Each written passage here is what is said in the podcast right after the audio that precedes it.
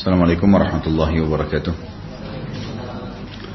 Alhamdulillah kita memuji Tuhan kita Allah subhanahu wa ta'ala Zat yang maha hidup berdiri sendiri Zat yang maha kuat, maha bijaksana Maha mengerjakan apa pun yang dia inginkan Dan dia yang telah menciptakan semua yang di langit Semua yang di bumi dan semua yang di kedalaman lautan.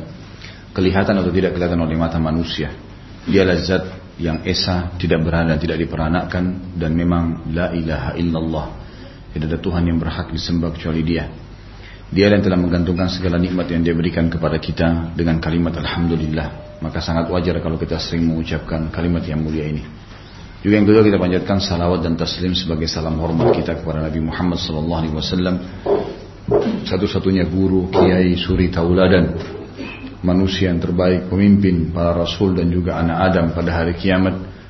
Sebagaimana Allah dan malaikatnya telah memberikan salam kepada beliau maka sangat wajar kita sebagai pengikut yang setia selalu mengatakan salawat dan taslim kepada Nabi Shallallahu Alaihi Wasallam. Melanjutkan bahasan kitab kita eh, mahkota pengantin dan semoga Allah berkahi waktunya. Sekarang lanjutan di halaman 17 mencintai istri menopang ketaatan pada Allah Subhanahu wa taala. Tentu berbicara masalah cinta, cinta ini pasti akan muncul setelah ada interaksi dan tidak ada cinta tanpa interaksi. Interaksi ini dalam arti kata bisa secara langsung dengan orangnya atau mungkin interaksi dari perbuatan-perbuatan, perkataan-perkataan yang diucapkan sehingga kita bisa mencintai orang tersebut. Interaksi bisa saya katakan tadi terjadi dengan bertemu langsung atau tidak. Seperti misalnya kita mencintai Nabi Muhammad SAW. Kita mencintai beliau tidak harus melihatnya secara fisik, tapi interaksi kita dengan perkataan, perbuatan, ya kan, tuntunan beliau, maka kita mengerjakan apa yang beliau suka dan perintahkan dan meninggalkan apa yang beliau larang. Sallallahu Alaihi Wasallam. Maka begitu pula dengan masalah cinta ini, dia bisa muncul dengan dua faktor. Yang pertama karena ya interaksi secara fisik secara langsung, lihat, ketemu, ngobrol. Dan yang kedua adalah dari perkataan dan perbuatan yang menjadi panutan sehingga membuat kita mencintainya. Tentu yang sedang kita bahas kalau dalam masalah rumah tangga adalah mencintai yang pertama. Bagaimana memunculkan cinta kepada pasangan hidup kita dengan interaksi. Jadi memang di awal pernikahan, karena dalam Islam ada konsep ta'aruf. Kita tidak boleh pacaran, jalan berduaan, khalwat, ya, mengumbar syahwat kita dengan pegangan, ciuman dan seterusnya. Ini haram dalam agama. Yang boleh hanya setelah menikah. Dan sudah panjang lebar kita jelaskan pada pertemuan yang lalu tentang masalah efek orang berzina dan efek orang yang menikah. Dua istilah dalam agama kita yang satu dilarang, yang satu diperintahkan. Bagaimana orang kalau berzina, keduanya pasti dimulai dengan ketakutan, kekhawatiran, di, diakhiri dengan penyesalan. Dan pada saat si perempuan hamil, keduanya malu, keluarganya malu, namanya rusak di masyarakat, anak yang lahir tidak jelas statusnya, anak haram. Nggak ada penisbatan nama, tidak ada warisan, dan tidak boleh jadi wali kalau anaknya perempuan. Kalau menikah dimulai dengan kegembiraan, ketenangan jiwa, kemudian akan diakhiri dengan ya, kenikmatan dalam uh, ilmu medis pun diketahui kalau biologis dilakukan dengan cara tenang, jiwanya nyaman, tentram, maka akan maksimal kualitas spermanya akan bagus, sel telurnya juga akan bagus dibandingkan dengan orang yang penuh dengan stres, ketakutan, nanti ketahuan dan seterusnya ini beda. Maka ini juga berpengaruh pada kualitas anak nantinya, kualitas anak, gitu kan? Jadi orang nikah dengan ketenangan, ketentraman, gitu kan? Sementara juga kalau istrinya hamil, dia nggak malu, malah sebaliknya namanya harum, keluarganya juga senang, namanya harum di masyarakat, anak yang lahir jelas statusnya. Jadi di sini kita sudah bedakan antara masalah haram dan halal. Kita mencintai Bapak Ibu sekalian dalam Islam setelah interaksi yang halal. Ini penting di garis bawah. Tidak ada kata cinta sebelum interaksi yang halal. Karena banyak orang mengatakan saya sebelum menikah dengan dia, kayak konsep kita di Indonesia, saya mesti cinta dulu. Makanya harus jalan dulu sama-sama. Harus ciuman dulu, harus pegangan dulu, harus ungkapin kata-kata sayang dulu baru menikah. Ini pemahaman yang salah. Interaksi sebelum akad nikah haram. Interaksi setelah akad nikah memunculkan cinta setelah nikah malah sunnah dan berpahala. Makanya subjudul kita adalah mencintai istri menopang ketaatan kepada Allah Subhanahu wa taala. Tentu makna ini adalah sebaliknya mencintai juga suami adalah menopang ketaatan kepada Allah Subhanahu wa taala. Ya. Di sini mencintai pasangan Bapak Ibu sekalian hukumnya wajib bukan pilihan. Kita kalau sudah akad nikah, cintain. Bagaimana caranya? Interaksi. Interaksi itu dengan cara melihat secara fisik, ngobrol, pengabdian, pengorbanan yang kita berikan. Maka akan muncul rasa cinta nantinya, gitu kan? Beda cinta dengan sayang. Kalau sayang bisa umum. Sayang itu misal bisa saja kita lampiaskan sayang pada makanan. Makanan misalnya ada, masih bagus terus dibuang. Sayangnya dibuang, muncul rasa prihatin dan kasihan. Itu namanya sayang. Tetapi kalau cinta berbeda, itu akan diikuti dengan pengorbanan yang besar.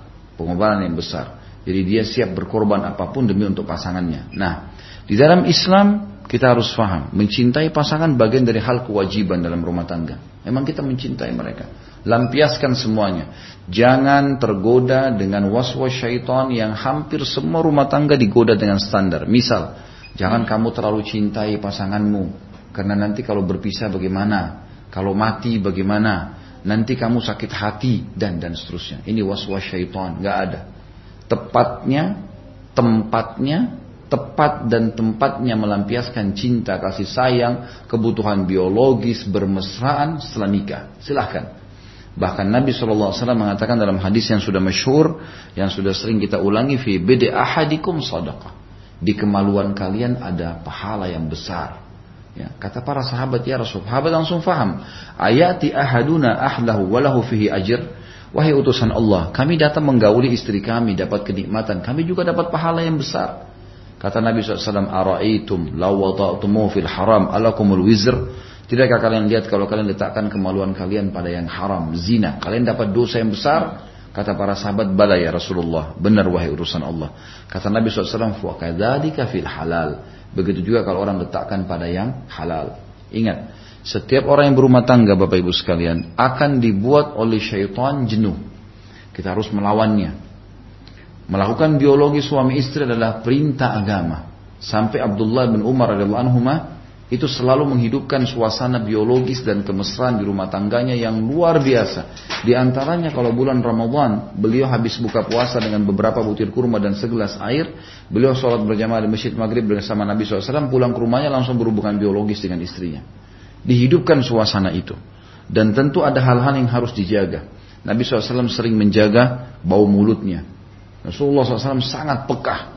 Tidak pernah membiarkan ada bau sedikit pun dari mulutnya, beliau selalu bersiwak bangun tidur, mau tidur, habis uduk, mau sholat, setelah sholat, mau masuk rumah. Kalau kita sekarang menggunakan siwak, mouthwash, makan permen, itu penting sekali. Sehingga pada saat interaksi dengan pasangan kita, jangan pernah ada celah bau yang tidak enak. Gitu kan? Saya pada saat pulang ke rumah, mungkin dari keluar seperti ini, kalau istri saya ingin mendekat, saya bahasakan, dan itu bukan aib. Jangan dekat dengan saya, saya akan mandi, saya akan ganti pakaian saya. Dia bilang tidak apa-apa kak, saya bilang nggak bisa. Saya tidak mau membiarkan ada sedikit ada bau celah yang bisa pasangan saya merasa traumatis. Nggak boleh. Harus dijaga karena sunnah Nabi begitu. Maka kita kumur-kumur, cuci badan. Berapa menit sih mandi itu? 5 menit, 10 menit selesai. Gitu kan? Ganti pakaian yang nyaman, kita juga akan nyaman berinteraksi dengan pasangan kita. Karena kalau hidup suami istri, jarang orang tidak melakukan hubungan biologis karena akan ada interaksi, ciuman, pegangan dan semuanya adalah hal yang biasa. Wajar itu terjadi. Bau mulut, bau badan, Nabi SAW selalu meletakkan wangi-wangian dari rambut beliau. Sampai saking banyaknya itu biasa netes minyak wangi itu. Dari rambut Nabi SAW. Dan juga beliau meletakkan wangi-wangian serbuk yang wangi dari batang leher beliau sampai ke kaki beliau. Semua disuruh istrinya letakkan kecuali kemaluan beliau letakkan sendiri. Kita tahu dalam Islam ada disuruh cukur bulu kemaluan, disuruh cukur bulu ketiak. Ini semua tempat-tempat yang lembab yang berbahaya. Tidak boleh membiarkannya. Bau ketiak sering muncul walaupun kita pakai roll on yang bagus. Kalau bulu ketiak banyak terserap keringat di situ. Dan itu akan menyebabkan tidak nyaman. Bulu kemaluan akan menyebabkan ya bau-bau yang tidak sedap atau tertinggalnya sisa sperma atau yang lainnya yang malah bisa mengganggu ibadah. Semua dijaga dalam agama Islam. Giginya dijaga, bau badannya dijaga, bulu di badan dianjurkan untuk dipotong. Di ketiak, di kemaluan, bahkan laki-laki disunnahkan mencukur kumisnya sehingga memang tidak tidak mengganggu pasangan dan sering kali orang kalau sakit flu dan segalanya tertampung namanya ku bulu maka akan tertampung sesuatu yang bisa diserap olehnya. Ini semua hal-hal mendasar dijadikan. Kemudian menggunakan pakaian-pakaian yang rapi, pakaian yang disuka oleh pasangan kita. Ini semua adalah hal-hal yang dianjurkan. Dari interaksi seperti ini, kosakata yang diucapkan dengan santun, tatapan mata yang sayu, persiapan diri dengan mandi, dengan wangi sebelum interaksi dengan pasangan akan menopang datangnya cinta. Itu akan muncul nanti, akan muncul. Dan ingat, tepis semua pernyataan syaitan yang mengatakan, jangan kau cintai pasanganmu sekarang boleh nanti kamu sakit hati, nanti kamu begini. Insya Allah, kalau yang kita cari pasangan yang soleh dan soleha, tidak ada perlu dikhawatirkan. Ingat juga satu hal Bapak Ibu sekalian, menikah dalam Islam adalah ibadah. Dan ibadah sifatnya abadi. Perhatikan, ya, menikah adalah ibadah dan ibadah sifatnya abadi. Sekali kita sholat sampai mati kita sholat. Sekali kita puasa sampai mati kita puasa. Sekali kita menikah sampai di surga tuh sama pasangan. Jangan pernah menikah dimulai dengan was-was syaitan. Taruh cadangan sekian persen kalau saya cerai sama pasangan saya. Ini nggak boleh ada ini. Jangan menikah untuk cerai. Nggak boleh. Karena cerai adalah perbuatan halal yang paling Allah benci. Dan merupakan target utama syaitan untuk memisahkan suami istri. Ini penting untuk dinopang, untuk menopang gitu kan. Tutup semua pintu-pintu yang merusak kita di luar sana. Seperti pandangan mata. Ya. Ini mata yang sering jelalatan sembarangan melihat harus dikontrol. Nggak boleh nggak. Gitu kan? Jadi ini harus dikontrol. Walaupun kita mengatakan, oh tidak, cuma sebentar, oh cuma sekilas. Enggak. Harus dijaga. Orang yang bisa menjaga pandangannya dari hal-hal yang haram, ya, yang Allah haramkan, maka akan membuat dia menikmati, lebih menikmati pasangannya. Hikmah kata ulama wanita menggunakan tutup aurat yang yang yang rapat termasuk masalah menggunakan ini kalau ada yang pakai cadar di antara akhwat kita disebutkan oleh para ulama hikmahnya adalah akan membuat pasangannya tidak akan jenuh. Di luar dilihat tertutup pada saat di rumah terbuka dan semuanya dengan wangi, dengan bersih, dengan rapi. Itu semua akan memopang rasa cinta yang luar biasa dalam rumah tangga kita. Gitu kan? Ini hal-hal mendasar yang mesti kita ketahui. Ini yang bersifat fisikal, pemandangan. Yang bersifat pengorbanan yang lain misal, kalau memang kita selama itu masih urusan dunia dan halal, masih bisa nikmatin. Nikmatin di sini misalnya kalau mau keluar sama-sama, luangkan waktu untuk bersama-sama, karena masalah. Kenapa orang-orang yang melakukan hal yang haram bisa berpacaran malam minggu? Kenapa suami istri nggak bisa? Mestinya suami istri bisa meluangkan waktu, makan bersama berdua, duduk berdua, ngobrol berdua, hadir di pengajian. Anak-anak mungkin bisa di, di, di waktu tertentu dititipkan kepada orang-orang orang tua kemudian diluangkan waktu untuk berdua, bersama berdua adalah satu hal yang penting dalam agama. Maksud dalam dalam masalah rumah tangga untuk menopang rasa cinta itu muncul, gitu kan? Karena cinta ini kalau sudah muncul, apalagi pada tempat yang benar, pasangan suami istri, maka akan terasa kenikmatan luar biasa dalam rumah tangga kita, gitu kan? Dan ada tadi hal-hal indikasi yang saya bilang harus dijauhi yang bisa merusaknya. Seperti was-was syaitan godaan untuk menaruh cadangan jangan terlalu mencintai pasangan. Nanti kalau cerai, nanti kalau begini itu semua was-was syaitan yang harus dilawan. Kata beliau di sini penulis buku, mencintai istri atau suami tentunya menopang ketaatan pada Allah Subhanahu wa taala. Beliau berkata, mencintai istri dan sahaya wanita. Sahaya sudah saya jelaskan adalah wanita yang boleh dinikahi tapi dari harta rampasan perang dari harta rampasan perang. Jadi kalau kaum muslimin menang melawan orang-orang kafir, lalu ada wanita-wanita yang ditawan dalam tawanan, itu namanya sahaya perang. Atau sahaya wanita yang dimilikinya dapat menopang terlaksananya apa yang disyariatkan Allah kepadanya, yaitu memelihara kesucian diri dan dari dan keluarganya, sehingga dirinya tidak menginginkan wanita lain yang diharamkan. Demikian pula memelihara kesucian wanita sehingga dirinya tidak menginginkan laki-laki lain. Bagaimana mereka hanya melampiaskan pada pasangan yang halal. Setiap kali rasa cinta di antara suami istri, ya, eh, setiap kali rasa cinta di antara suami istri lebih sempurna dan lebih kuat, maka apa yang dituju tersebut lebih sempurna sebagaimana Allah berfirman. Setiap kali cinta itu makin lengkap, makin sempurna, maka makin capai, makin tercapai target dari rumah tangga. Saling berkorban, ya, saling menaungi, saling melindungi dan seterusnya.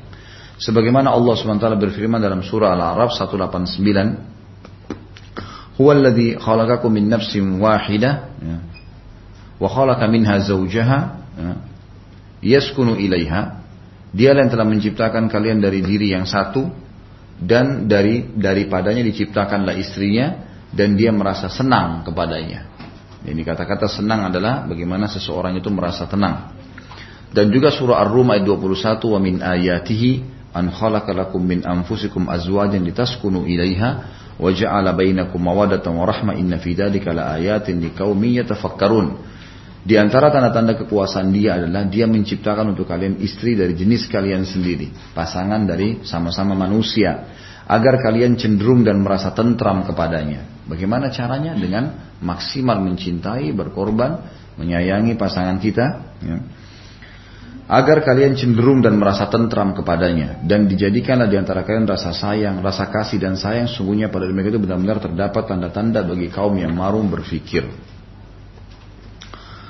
Dan dalam as-sahih ya, disebutkan dalam hadis sahih dari Nabi SAW beliau pernah ditanya siapakah orang yang paling engkau cintai beliau menjawab Aisyah radhiyallahu anha istrinya ya yang terkenal karena itu Masruk salah satu ulama tabi'in mengatakan jika menuturkan dari Aisyah radhiyallahu anha telah menuturkan kepadaku As-Siddiqah binti As-Siddiq kecintaan Rasulullah SAW dibebaskan dari tuduhan dari atas tujuh langit jadi uh, Masruk ini salah satu ulama tabi'in. Dia kalau meriwayatkan hadis dari Aisyah, dia mengatakan Aisyah ya as-siddiqah, wanita yang paling terpercaya, binti Siddiq, anaknya as-siddiq Abu Bakar. Lalu dia tambahkan dalam periwayatan hadis kecintaan Rasulullah SAW. Karena Rasulullah mencintai Aisyah radhiyallahu anha. Yang dibebaskan dari tuduhan, karena pernah Aisyah radhiyallahu anha dituduh berzina oleh Abdullah bin Abi Salul, salah satu pimpinan munafikin. Ya. Kemudian Allah bebaskan dari tuduhan tersebut dari tujuh, dari atas tujuh langit. Ya, atau dari atas eh, langit ketujuh. Di sini berarti pelajaran kita ambil bahwasanya Nabi SAW disebutkan mencintai istri beliau. Ya, mencintai istri beliau. Gitu ya. Sahih juga dari Nabi SAW beliau bersabda hubbiba ilayya minad dunya an-nisa'u wat-tibu wa ju'ila qurratu aini fis salah dijadikan untukku dari dunia ini kecintaan dengan kepada wanita dan yang baik-baik ya sebenarnya atib itu bukan makna baik-baik kalau yang pegang bukunya di halaman 18 hadis yang saya bacakan ini terjemahan atib bukan yang baik-baik tetapi e, minyak wangi wangi-wangian Nabi SAW paling gemar dengan wangi-wangian ya. beliau mengatakan boleh seseorang mencintai wanita istrinya kemudian wangi-wangian yang dia gunakan, serta Allah menjadikan hiburanku pada sholat. Hadis ini ya, juga sudah disebutkan sebelumnya, dikeluarkan oleh para ulama hadis. Beliau mengatakan bukan suatu yang tercela bila seorang laki-laki mencintai istrinya, kecuali bila hal itu melalaikannya dari mencintai apa yang lebih bermanfaat baginya, yaitu mencintai Allah dan Rasulnya. Jadi boleh orang mencintai istri, istri bisa mencintai, tapi nggak boleh melebihi mencintai Allah dan Rasulnya. Misal, Waktu sholat ditahan. Udah nggak usah sholat dulu sama aku aja. Ini nggak boleh. Allah dan Rasulnya perintahkan sholat. Harus mendahului sholat. Bahkan kalau perlu saling topang. Kalau kita sayang sama pasangan kita bangunin. Ingat sabda Nabi SAW. Ya, Semoga Allah merahmati seorang laki-laki yang bangun tengah malam. Kemudian dia bangunkan istrinya. Jadi kalau dia cinta dia bangunkan. Dia bangunkan istrinya. Ya, kalau istrinya nolak untuk bangun sholat bersama, dipercikin air di wajahnya bangun. Romantis dalam Islam adalah dilakukan pada saat beribadah berdua. Jadi juga perlu satu hal di sini Bapak Ibu sekalian, jangan kita terpengaruh dengan film-film nih. Film banyak menggambarkan bagaimana keromantisan orang non muslim. Bahkan masuk dalam romantis adalah bercumbuan di depan umum, di pantai, di gunung, di jalanan. Ini bukan romantis ini. Sama sekali. Romantis dari mana pasangan kita dilihat oleh orang lain? Ini salah pemahamannya. Romantis itu justru orang berduaan di ranjang, memang di kamar, di tempat yang tertutup, dan mereka bebas melakukan apa saja, gitu kan? Maka ini pemahaman yang salah ini harus diluruskan, gitu kan? Waktu saya baru menikah, bapak ibu sekalian, saya punya pengalaman, istri saya kadang-kadang mengatakan, bagaimana kalau kita ke sini, bagaimana kalau kita ke sini, gitu. Yang umum kadang-kadang tercipta di benak dia sebelum menikah ternyata romantis itu kalau duduk berdua di pantai. Romantis itu kalau duduk berdua makan di rumah makan ada lilinnya. Karena itu yang ditangkap dari film-film rupanya ditonton sebelumnya gitu kan. Sebelum nikah dengan saya dia belum paham gitu kan. Terus saya coba mengubah image saya mengatakan, kalau seandainya saya mengucapkan kata cinta dan sayang kepada kamu di sebuah restoran dan dilihat oleh orang lain, saya melihat itu bukan keromantisan. Kalau romantis adalah saya mengucapkan itu bersama kamu di kamar ini. Kalau butuh makan, makan berdua. Mau suap-suapan gak masalah, tapi gak ada orang lain yang lihat. antara kamu dengan saya dan Allah Subhanahu wa taala. Itu keromantisan. Romantis salah kalau dipamerin ke orang lain. Makanya banyak orang yang salah paham dengan poin ini, mereka menganggap romantis kalau jalan di pinggir jalan kegandengan tangan dan peluk-pelukan. Pemahaman yang salah ini. Nabi SAW tidak pernah jalan bergandengan dengan istrinya. Bukan itu bukan bukan berarti tidak romantis. Bahkan istri Nabi SAW sering jalan di belakang Nabi SAW. Nabi di sebelahnya pas. Itu yang tapi dia bilang, bukan tidak boleh gandengan ya. Tapi kalau dianggap gandengan adalah sesuatu yang romantis, ini pemahaman yang salah. Kecuali bergandengan dengan ya di tempat-tempat yang memang tidak tertutup tidak terlihat. Ini perlu dipahami semua. Jadi peka bagaimana membedakan antara yang halal dan yang tidak halal gitu kan? Orang menganggap romantis kalau duduk di pantai. Di orang kalau ngeluangin waktu di pantai kemudian sama tadi orang lihat dianggap mereka bercumbuan di pantai adalah romantis orang-orang lihat oh bangga. Ini semua pemahaman yang salah. Ini karena persepsi direkam dari film-film. Dan sudah saya bilang teman-teman sekalian, tidak boleh membangun rumah tangga dalam Islam dengan menonton film-film non-muslim. Tidak boleh melakukan biologis dengan nonton film porno. Haram dalam Islam. Itu merusak sebenarnya potensi yang ada pada diri Anda pribadi. Kita semua punya potensi untuk melakukan biologis, bercumbuan dengan pasangan kita tanpa tontonan. Kata para ulama, orang ciuman, orang sentuhan badan, orang meletakkan kemaluan di kemaluan itu sebuah fitrah yang Allah berikan. Seperti kita tahu memasukkan makan di mulut. Seperti kita tahu kalau mata fungsinya melihat, telinga mendengar, lidah merasa, semua kita bisa tahu. Tidak ada tontonan khusus. Bayangkan kalau orang tonton film tidak benar, apa yang terjadi kira-kira? Pertama mendukung perzinahan. Kedua melihat aurat orang lain. Nah, gitu. Ketiga, pasangan kita ini yang bahaya sekali efek secara kejiwaan akan melihat orang yang lebih baik daripada kita. Film itu lebih baik. Suaminya dikalahkan oleh laki-laki itu secara kekar tubuhnya, warna kulitnya, gantengnya. Istrinya dikalahkan oleh perempuan tersebut karena poster tubuhnya, warna kulitnya, kecantikan paras wajahnya. Yang terjadi akhirnya pada saat biologis menutup mata membayangkan yang ada di film. Dan ini hukumnya haram, nggak boleh. Ya, itu. Membayangkan juga ya itu akan membuat kita tidak akan menikmati pasangan. Pasangan kita sudah setengah mati berusaha memuaskan kita, akhirnya kita tidak menikmatinya kecuali dengan membayangkan orang lain. Ini penyakit teman-teman sekalian. Kalau ada pada anda obatin. Baca baca auzubillahi rajim pada saat berhubungan biologi sama pasangan kalau itu terlintas dan buka mata kita nikmatin pasangan itu. Itu yang Allah halalkan. Nah, ini hal-hal peka begini saya sampaikan supaya memang e, terungkap ya cara untuk beromantisan dalam Islam, cara untuk mencintai pasangan, ada caranya, gitu kan? Dikatakan bukan hal yang tercela bagi seorang laki-laki mencintai istrinya kecuali bila hal tersebut melalaikannya dari dari mencintai apa yang lebih bermanfaat baginya itu mencintai Allah dan Rasulnya atau menyaingi kecintaan kepada Allah dan Rasulnya. Sampai saya bilang sama istri saya, romantis yang benar adalah kalau malam saya bangunin kamu sholat malam kita sholat tahajud bersamaan. Itu romantisan, gitu kan? Boleh berzikir sambil baring di paha pasangan. Nabi SAW sering kali baring di paha Aisyah. Itu dalam riwayat dikatakan. Boleh saja. Itu keromantisan nasihatin dia baik-baik dengan menatap wajahnya, menatap matanya. Itu halal semua dalam agama Islam. Itu keromantisan. Dan ini bagaimana bisa dipertemukan antara ini dengan orang dianggap berduaan di pantai dan orang-orang lain melihatnya. Gak bisa ketemu. Kalau kita hanya mau menikmati pantai pergi jalan, melihat, mungkin.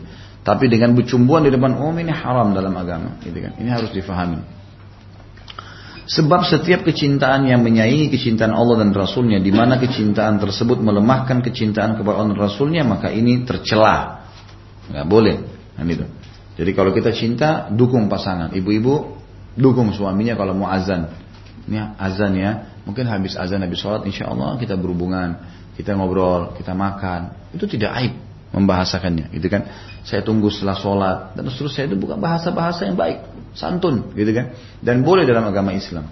Banyak orang subhanallah sama istrinya sama suaminya malu ungkapin uh, uh, apa namanya kebutuhan-kebutuhan hatinya ungkapan ucap kata-kata yang baik kata-kata cinta tapi dia nggak malu kalau ungkapin sama teman-temannya.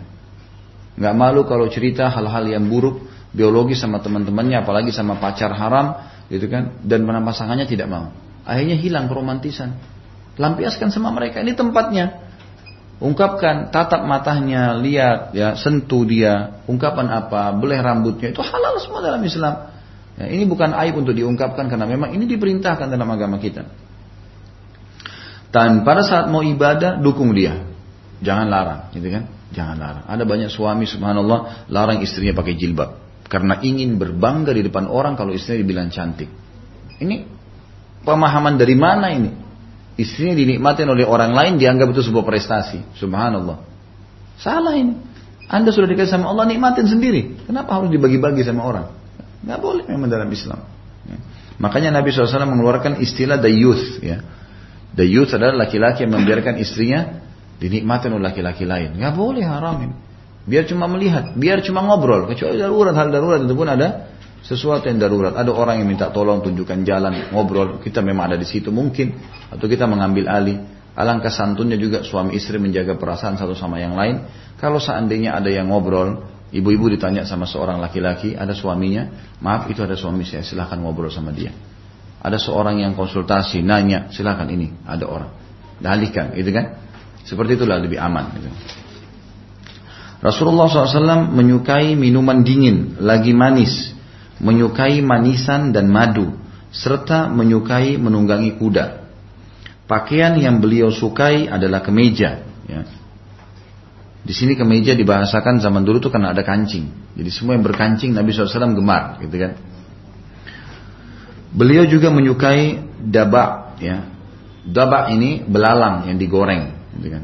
Kalau kita sekarang mungkin e, macam-macam kata ulama ini masuk dalam Istilah ini apa saja yang, di, yang digoreng kering, biasanya udang, cumi, itu semua adalah makanan-makanan yang dibolehkan. Dabak itu belalang, tapi umumnya zaman dulu dibakar. Mereka tidak menggorengnya tapi membakarnya.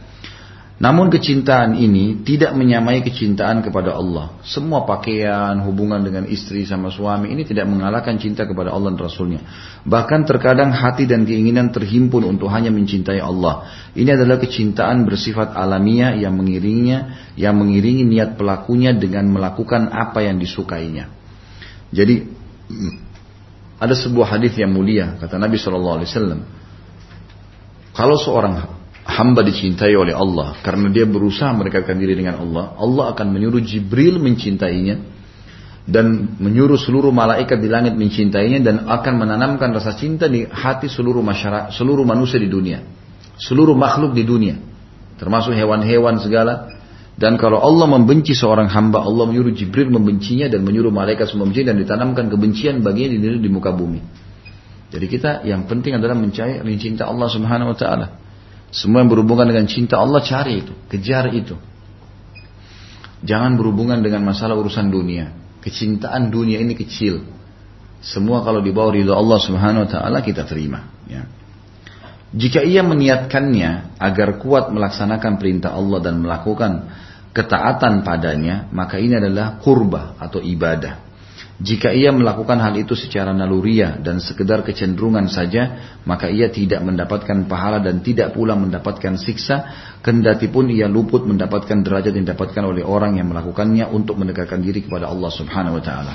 Jadi beda sekali ya, orang mencintai istri karena perintah Allah, orang mencintai suami karena perintah Allah, karena Allah menyuruh saya mencintai orang ini, pahala, ibadah, dengan orang hanya karena umum saja, karena masalah fisik, masalah ini, masalah itu. Dan nanti akan berbeda dari sisi hasil. Orang yang mencintai karena Allah, satu waktu pasangannya cacat, satu waktu pasangannya bangkrut, satu waktu pasangannya sakit, satu waktu berubah karena faktor umur. Tidak akan berubah. Dia nggak akan berubah. Tetap aja sama. Udah, karena dia cintanya karena Allah Subhanahu wa taala tahu kalau ini pasangannya, Allah sudah kasih. Gitu kan? Dia akan mencintai dan berkorban untuk apa pun. Dan setiap pasangannya melakukan hal yang diduk, yang diperintahkan oleh Allah, dia akan mendukungnya. Karena cinta Allah di atas segalanya. Dia akan meninggalkan pasangannya pada saat pasangannya justru melanggar hukum Allah. Cinta yang lain tidak bisa. Pasangannya selingkuh misalnya, berbuat dosa, maksiat, mabuk, kedukun, macam-macam. Dinasihatin tidak mau dengar. Baik. Pada saat dia mencintainya secara duniawi, sulit dia meninggalkannya. Ada orang sampai sakit hati, ada yang bunuh diri, ditinggalkan oleh pacarnya atau pasangannya. Ini karena cintanya bukan karena Allah. Orang kalau cinta karena Allah, dia bisa mengontrol. Dia akan terus melampiaskan segala macam yang dia boleh halal eh, bagi pasangannya selama itu benar dan dia akan bisa meninggalkan pasangannya kalau melanggar hukum Allah SWT. Tidak ada berat bagi dia. Tidak ada masalahnya. Para sahabat Ridwanullahi alaihim pada saat mereka hijrah dari Mekah ke Madinah, mereka mencintai istri anaknya, tapi ada yang tidak mau ikut. Abdurrahman bin Auf istri anaknya nggak mau ikut. Dia tinggalin sama dia. Dia bukan berarti karena istri anaknya tidak mau ikut sudah hidup sama-sama istri dan anaknya. Tiap hari sama-sama Abdurrahman mencintai mereka. Tapi ditinggalkan karena harus hijrah ke Madinah. Gak bisa. Berangkat dengan baju di badan, semua hartanya diambil. Perhatikan bagaimana mereka bisa ya meninggalkan semua itu karena unsur cintanya kepada Allah Subhanahu wa taala. Jadi harus difahamin bagaimana kita melakukan asas kita adalah mencintai Allah Subhanahu wa taala. Kalau kita cintai pasangan karena Allah ada pahalanya, kalau kita cintai dia hanya karena masalah duniawi maka tidak ada pahalanya. Baik, kita sekarang masuk ke subbab lain adalah istri-istri Nabi Shallallahu Alaihi Wasallam. Alangkah baiknya kalau seseorang Muslim mengetahui siapa saja pasangan hidup Nabi Shallallahu Alaihi Wasallam. Ya. Di sini disebutkan istri-istri Nabi. Ada baiknya di sini kita menyebutkan istri-istri Nabi SAW. Yang pertama adalah istri pertama beliau Khadijah binti Khuwailid al-Qurashi. Ya. Al-Qurashi. Di sini ditulis, ditulis ya. Maksudnya Al-Qurashiyah ya. Al-Asadiyah radhiyallahu anha.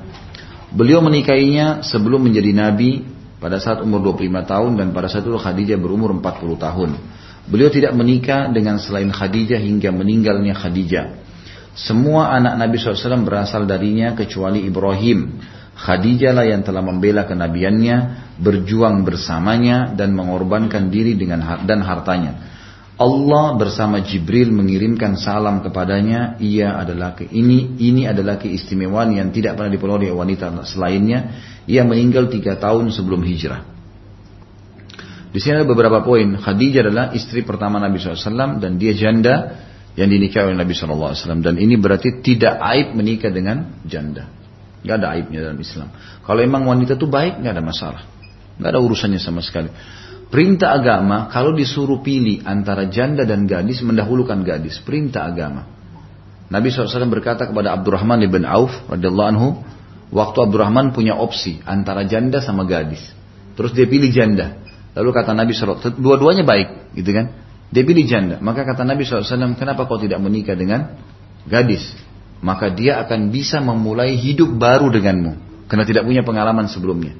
Tapi kalau ada janda yang kita ingin nikahi dan ternyata memang dia orangnya baik, tidak ada opsi, artinya tidak ada gadis yang timpal imannya dengan dia, maka tidak bukan aib. Nabi SAW menikahi Khadijah dan Khadijah jauh lebih tua dari beliau. Di sini bedanya jauh sekali, 15 tahun. 25 tahun Nabi SAW dan Khadijah 40 tahun. Itu pelajaran pertama dari Khadijah radhiyallahu Yang kedua, beliau Nabi Shallallahu Alaihi Wasallam pada saat itu menikah belum ada perintah agama, belum ada perintah agama. Dan di awal-awal Islam belum ada perintah poligami dalam Islam awalnya. Maka Nabi SAW tidak menikah kecuali dengan Khadijah. Karena belum ada perintah poligami. Makanya kita lihat nanti akan datang perintah poligami setelah Khadijah meninggal. Maka Nabi SAW lalu melakukan perintah tersebut. Berarti sesuai dengan syariat Allah subhanahu wa ta'ala. Ini banyak muslimah yang salah faham. Nabi SAW menikah sama Khadijah buktinya tidak poligami sampai Khadijah mati. Itu di awal Islam. Ini di awal Islam. Dan kalau anda mengaku beriman pada Allah dan saya bilang tadi asas pertama cinta kepada Allah berbeda. Wanita yang cinta kepada Allah tahu hukum Allah Subhanahu wa taala, gitu kan? Kalaupun kita belum bisa melakukan, maka itu kita pribadi yang harus lebih belajar. Dan jangan pernah salahkan orang yang sudah melakukannya. Orang yang sudah rajin sholat malam, kita belum sholat malam, jangan kita mengatakan kok bisa dia sholat malam, ya nggak usah sholat malam lebih enak tidur. Loh orang sudah melakukan kesempurnaan agamanya. Harus kita malah memberikan acungkan jempol buat dia. Ini enggak, orang poligami malah diaib-aibkan. Ini nggak boleh, diolok-olok, hukum Allah. Kita bisa biar mendatangkan satu juta argumentasi, tetap ini perintah Allah, nggak bisa dibantah. Hukum Allah Subhanahu Wa Taala. Tinggal bagaimana orang melakukannya dengan adab dan ilmu, tidak sembarangan, gitu kan? Nanti akan ada bahasan di buku kita khusus masalah poligami akan kita bahas panjang lebar tentang masalah itu, bagaimana adab-adabnya, apa kira-kira tujuan-tujuan syariatnya. Kita pelajari baru kita renungin, gitu kan? Tapi jangan mulai dengan penolakan hanya karena kita belum punya ilmunya, nggak boleh. Ya. Kita tolak haji dan umroh sudah deh saya nggak mau pergi karena rame di sana. Dia nggak terus kemudian salahin orang-orang yang pergi. Gimana cara? Orang jutaan yang pergi ke sana kok nggak ada masalah mereka, gitu kan? Nggak ada masalah. Maka harus difahamin masalah ini. Ini juga pelajaran kedua dari poin yang penting kadang-kadang kecil tapi butuh penjelasan. Nabi SAW tidak menikah dengan selain Khadijah hingga meninggal karena di awal Islam belum ada perintah poligami. Yang ketiga, semua anak Nabi SAW darinya. Nabi punya anak berapa? Tujuh. Ya, tujuh. Tiga laki-laki, empat perempuan. Tapi enam orang dari Khadijah. Satu dari Maria Kipti. Maria Kiptia nanti akan kita sebutkan ini ada wanita yang dihadiahkan oleh Raja Mesir untuk Nabi SAW. Maka beliau mendapatkan anak Ibrahim dari sana. Tapi dari Khadijah, dari umur 40 tahun pun menikah, Masya Allah Allah masih kasih-kasih anak 6 orang. Gitu kan. Yang pertama dari laki-laki itu Abdullah dan yang kedua eh, Qasim yang pertama yang kedua Abdullah. Makanya julukan beliau Abul Qasim. Ya, Abul Qasim. Kemudian empat perempuan, ya, Ummu Kalthum, eh, maaf Ruqayyah, Ummu Kalthum, Zainab dan Fatimah. Ini semua dari Khadijah radhiyallahu anha. Dan ini pelajaran ibu-ibu sekalian. Hati-hati dengan waswas syaitan.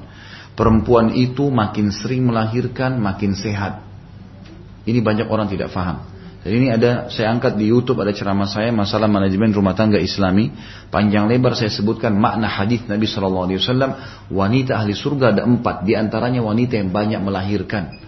Ternyata di sini Allah Subhanahu wa taala kata para ulama hikmahnya kenapa membuat wanita melahirkan susah sembilan bulan hamil harus begini letih melahirkan merasakan ada sedikit sakit tapi Allah hubungkan dengan apa pahalanya sama dengan pahala jihad kalau dia meninggal pada saat melahirkan termasuk dalam masa nifas mati syahid ya. setiap anak yang lahir wajib berbakti dengannya gitu kan dan ternyata subhanallah di rahim wanita itu butuh peremajaan yang paling sederhana haid setiap bulan. Kalau dalam pandangan beberapa ilmu medis mengatakan itu adalah sel telur yang tidak ter, terbubuhi, gitu kan, tidak e, terbenihkan, maka otomatis keluar darah haid. Itu secara medis pandangannya. Tapi kalau secara syar'i tidak seperti itu. Darah haid itu bukan tidak ada hubungannya, tidak tidak spontanitas berhubungan langsung sama sel telur karena sel telur itu lebih halus dari daripada debu. Bagaimana dia bisa mendatangkan darah sampai seminggu, gitu kan?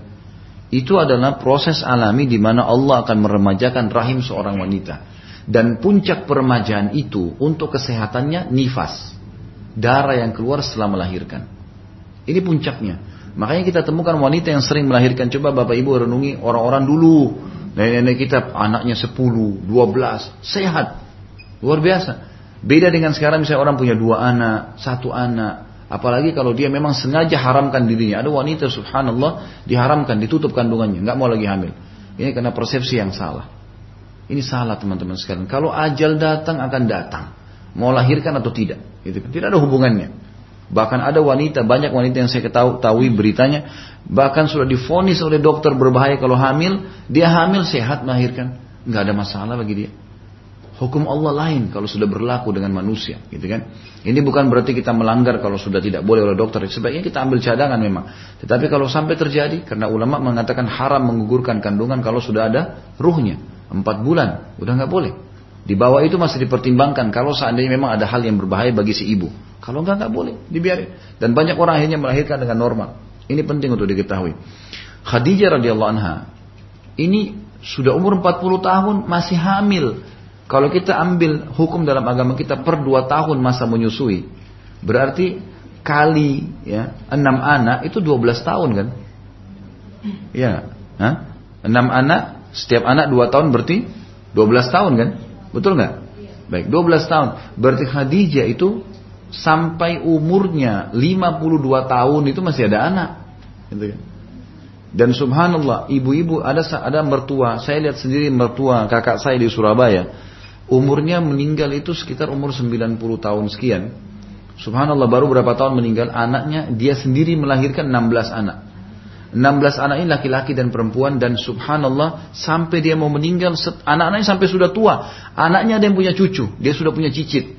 Itu setiap hari gonta-ganti datang ke rumahnya bawain makanan, perhatikan dia tidak pernah kesunyian. Dari anak-anaknya yang belasan orang ini bolak-balik datang. Waktu di rumah sakit perhatiannya besar luar biasa. Dan berapa banyak pahala dari 16 anak yang mendoakan dia. Kenapa harus terpengaruh dengan was-was syaitan? Godaan orang-orang non-muslim. Nanti kalau banyak anak pusing. Itu nanti kalau banyak anak seperti program KB. Banyak anak. Nanti akhirnya jadi banyak pengangguran. Belum lahir anak sudah dianggap jadi pengangguran. Gimana caranya pemikirannya itu? Nanti akan macet. Cina itu sampai hampir berapa miliar masyarakatnya nggak ada masalah. Malah makin banyak SDM, makin banyak potensi. Kenapa kita harus berpikir negatifnya, bisa berpikir positifnya kan? Dan ulama bukan mengharamkan beruang KB ya, tapi kalau orang mengatakan dua anak cukup ikutin itu haram. Tapi kalau dia membatasi keturunan dua tahun sekali, tiga tahun sekali itu boleh dalam Islam, selama bahan-bahannya halal.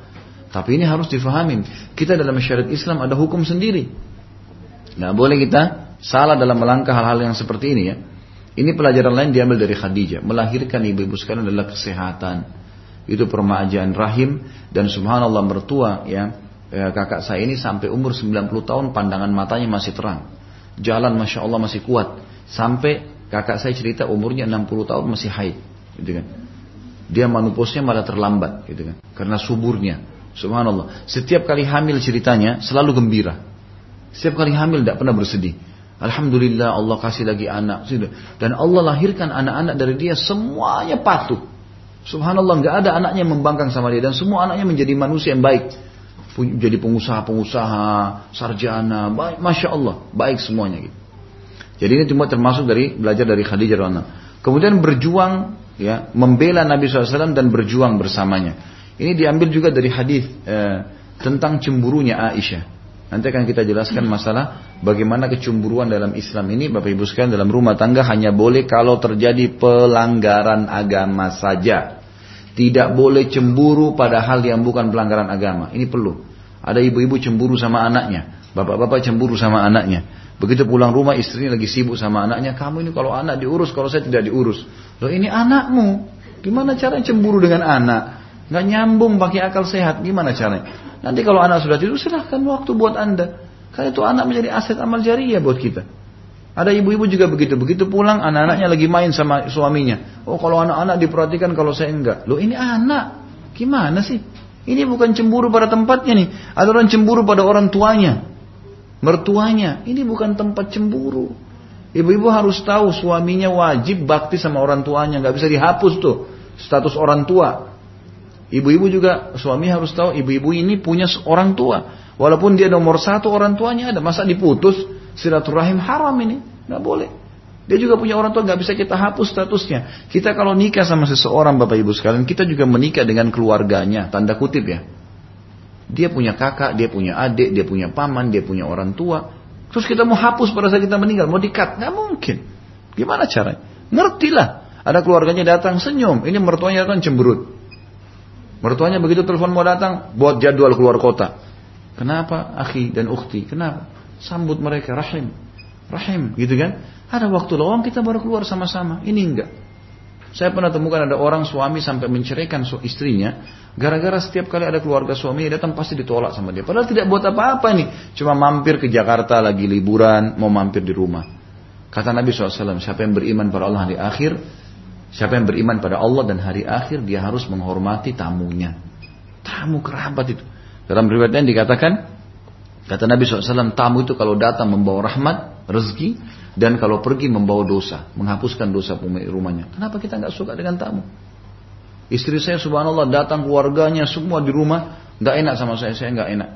Saya nggak ada keberatan, silahkan datang, terbuka rumah. Tidak ada masalah buat saya, malah berkah rumah itu. Kenapa? Kita mau eksklusif, Gitu kan? Dan tidak mungkin kita mengkat keluarga kita dari kerabatnya. Jadi saya ingin sampaikan di sini masalah kecemburuan Bapak Ibu sekalian harus pada pelanggaran agama saja. Selain pelanggaran agama tidak boleh cemburu. Tidak boleh. Buang jauh-jauh tuh. Pasangan kita buat haram tegur dia, cemburu di situ. Tapi pasangan kita buat perintah agama, suami bakti sama ibunya, kenapa mau cemburu? Gitu kan? Istri memperhatikan saudaranya, ya, saudarinya diberikan bantuan, kenapa harus cemburu? Saling adil, berbagi, diskusikan, bicara baik-baik. Ini harus difahami. Jadi Khadijah radhiallahu anha pernah ada sebuah hadis. Aisyah radhiallahu cemburu dengan Khadijah ini. Dan ini kecemburuan perlu nanti saya akan saya jelaskan ada beberapa riwayat hadis Nabi SAW yang menceritakan tentang cemburunya Aisyah, tapi perlu digarisbawahi. Cemburu Aisyah radhiallahu yang salah Nabi tegur dan tidak boleh jadi hukum. Yang jadi hukum apa? Teguran Nabi SAW. Ini penting teguran Nabi SAW. Di antaranya hadis yang sahih. Pernah Nabi SAW lagi duduk bersama Aisyah di siang hari. Kemudian terdengarlah salam. Ada orang memberikan salam wanita. Dua orang. Waktu Nabi SAW dengar suara tersebut. Tiba-tiba Nabi loncat dengan semangat membuka pintu. Kayaknya suara ini nggak asing. Lalu Nabi SAW buka. ya Ternyata ada dua wanita masuk. Lalu kata Nabi SAW kepada Aisyah. Aisyah hormatin tamu kita. Layanin. Aisyah pun melayanin dua tamu tersebut. Tapi adab dalam Islam, kita tidak perlu terlalu banyak bertanya pada tamu kenapa tujuannya datang, apa kenapa ke sini, ini nggak ada. Kalau mereka ceritakan, ceritakan. Kalau enggak, ya sudahlah. Berarti dia cuma mau datang, kenalan. Cukup. Dalam Islam adabnya begitu. Gitu kan? Ada makanan apa, hidangkan. Ya. Tidak usah kita mengatakan mau makan apa. Ada ya, ada makanan apa, keluarin. Gitu kan? Keluarin udah. Itu namanya ikram, penghormatan. Yang ada di kulkas, yang ada di sini keluarkan. Nih, silahkan dipilih kalau mau makan apa. Itu adabnya begitu memang dalam Islam. Nabi Ibrahim alaihissalam kalau ada tamu tidak pernah bertanya mau makan apa, tujuannya apa, langsung disilahkan diberikan makanan semuanya makan semua. Kalau dia tidak sampaikan hajatnya berarti cuma datang mau kenalan, udah. Maka Hadi Aisyah radhiallahu tidak bertanya siapa orang ini. Nabi suruh hormatin, dihormatin sama dia. Udah, kamu dari mana, asal dari mana, mau ke mana, tujuannya apa datang ke sini. Ada perempuan curiga mau mungkin ganggu suaminya, macam-macam yang tidak masuk di akal. Gak perlu terlalu jauh. Jangan buka pintu-pintu syaitan, tutup semua pintu syaitan. Kita harus percaya pada pasangan kita, nggak boleh. Selesai perempuan tersebut pulang, dua orang. Perempuan ini berumur dan sudah pulang. Lalu kata Aisyah ya Rasulullah, siapa tadi perempuan itu? Kenapa kok anda hormatin sekali? Kata Nabi SAW, yang satu adiknya Khadijah. Yang tadi salam itu karena suaranya sangat mirip ini adiknya Khadijah. Yang satu lagi sahabat dekatnya Khadijah sering mendatangi rumah kami dulu di Mekah. Waktu itu Aisyah belum paham, tiba-tiba cemburu.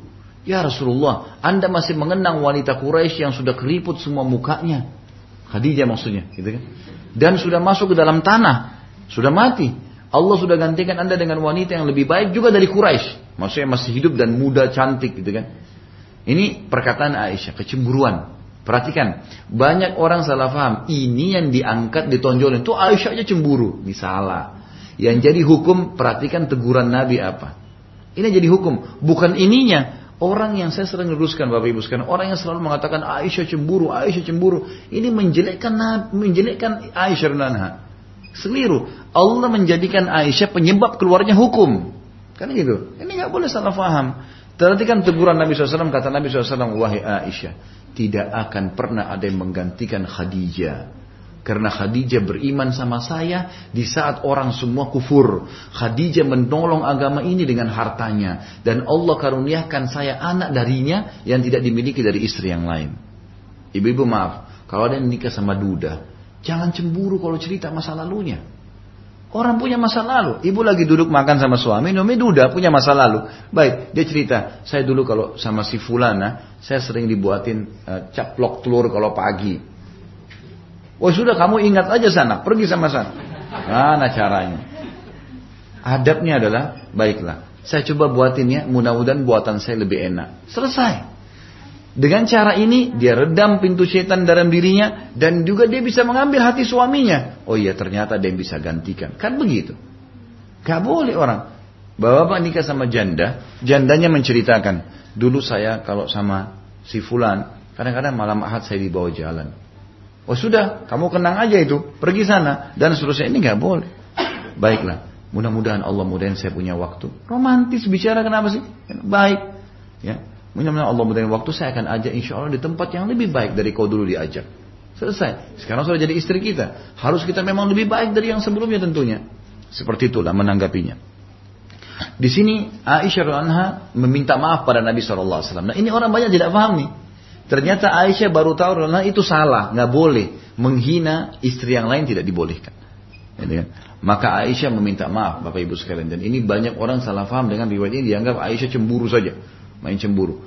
Ada beberapa riwayat saya sebutkan sekalian semua adalah lebih dari lima riwayat ya, tapi yang saya coba sebutkan lima riwayat tentang cemburu Aisyah dan ini semua diluruskan oleh Nabi Shallallahu Alaihi Wasallam. Yang pertama tadi cemburu Aisyah dengan ya Khadijah. Dan ini ditegur oleh Nabi SAW. Berarti tidak boleh. Berarti tidak boleh. Ya. Kedua adalah cemburu Aisyah anha dengan uh, disebutkan dalam riwayat itu tentang malam pada saat Nabi SAW lagi sholat malam tepatnya di nisfu Sya'ban. Sebenarnya bukan karena malam nisfu Sya'bannya ya. Tapi di sini Nabi SAW pernah pas Aisyah dapat giliran malam, istri yang Nabi nanti yang lainnya malam-malam tertentu. Waktu Aisyah tertidur lelap, dia bangun tengah malam, Nabi SAW tidak ada di sebelahnya. Maka spontan Aisyah cemburu. Karena rumah istri-istri Nabi ada di sebelah-sebelah. Langsung Aisyah pakai baju ke rumah sebelah ketukin. Ada Rasulullah, ada Rasulullah, ada Rasulullah. Semua diketukin satu-satu. Waktu dia ketuk satu-satu mereka bilang tidak ada wahai Aisyah. Ini malammu. Tidak mungkin Rasulullah datang kepada kami. Rasulullah itu bukan pengkhianat. Gak mungkin. Malam kamu ya malam kamu. Maka Aisyah pun tergopoh-gopoh menuju ke masjid. Melihat ternyata Nabi SAW lagi sholat tahajud. Gitu kan. Karena rumah Nabi SAW tidak besar. Beliau sholat di masjid. Gitu kan. Waktu Nabi SAW salam, Aisyah lagi terengah-engah nafasnya. Kata Nabi SAW menghadap kepada Aisyah. Wahai Aisyah, kau cemburu lagi. Ini malam sholat untuk tahajud. Saya lagi sholat. Gitu kan. Maka Aisyah meminta maaf. Gitu kan. Nah ini pelajaran kalau ada di antara ibu-ibu yang poligami, ini tidak boleh cemburu dengan istri yang lain. Ini salah tempat. Nggak boleh cemburu dengan mereka. Kecuali suami melanggar. Tidak adil. Melanggar hukum Allah. Baru cemburu. Ini salah tempatnya kalau cemburu sembarangan nih. Nanti kamu di sana buang waktu lebih banyak. Nanti kamu makan sama-sama. Nanti kamu begini. Tidak ada. Dilahirkan masalah. Terbuka pintu syaitan. Nggak boleh. Enggak boleh, ini penting untuk diambil pelajaran. Ini riwayat sering disalahgunakan, disalahfahami. Yang ketiga adalah cemburu Aisyah radhiyallahu dengan Sofia. Sofia istri Nabi SAW nanti akan ada juga namanya di sini dari turunan Yahudi, gitu kan? Yang memiliki kecantikan mirip dengan Aisyah. Jadi Nabi SAW kalau sering dari rumahnya Sofia datang ke rumah Aisyah, Aisyah merasa cemburu. Pernah satu kali Aisyah mengatakan ya Rasulullah, anda ini kok suka sekali sama wanita yang kerdil itu?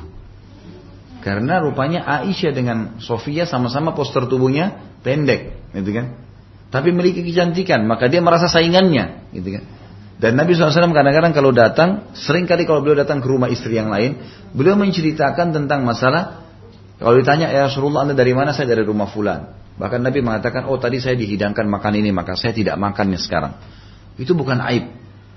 Nabi sudah kenyang, Nabi bilang tadi saya sudah dihidangkan makan ini. Aib, bukan aib, jujur itu. Kadang-kadang istri cemburu nih. Oh kalau sana kamu makan sama saya tidak mau makan. Orang sudah kenyang, ya udah hidangkan minum aja selesai. Kenapa harus ribut gitu kan? Ini enggak, seperti itulah kehidupan syaitan masuk. Maka Aisyah pernah berkata ya Rasulullah cukup anda dari wanita kerdil itu, gitu kan? Apa yang terjadi? Kata Nabi SAW, wahai Aisyah, kau telah mengucapkan kalimat kalau ditaruh di air lautan rusak semua tuh air lautan. Artinya berat sekali dosa. Maka Aisyah meminta maaf dan tidak pernah terulang lagi nih.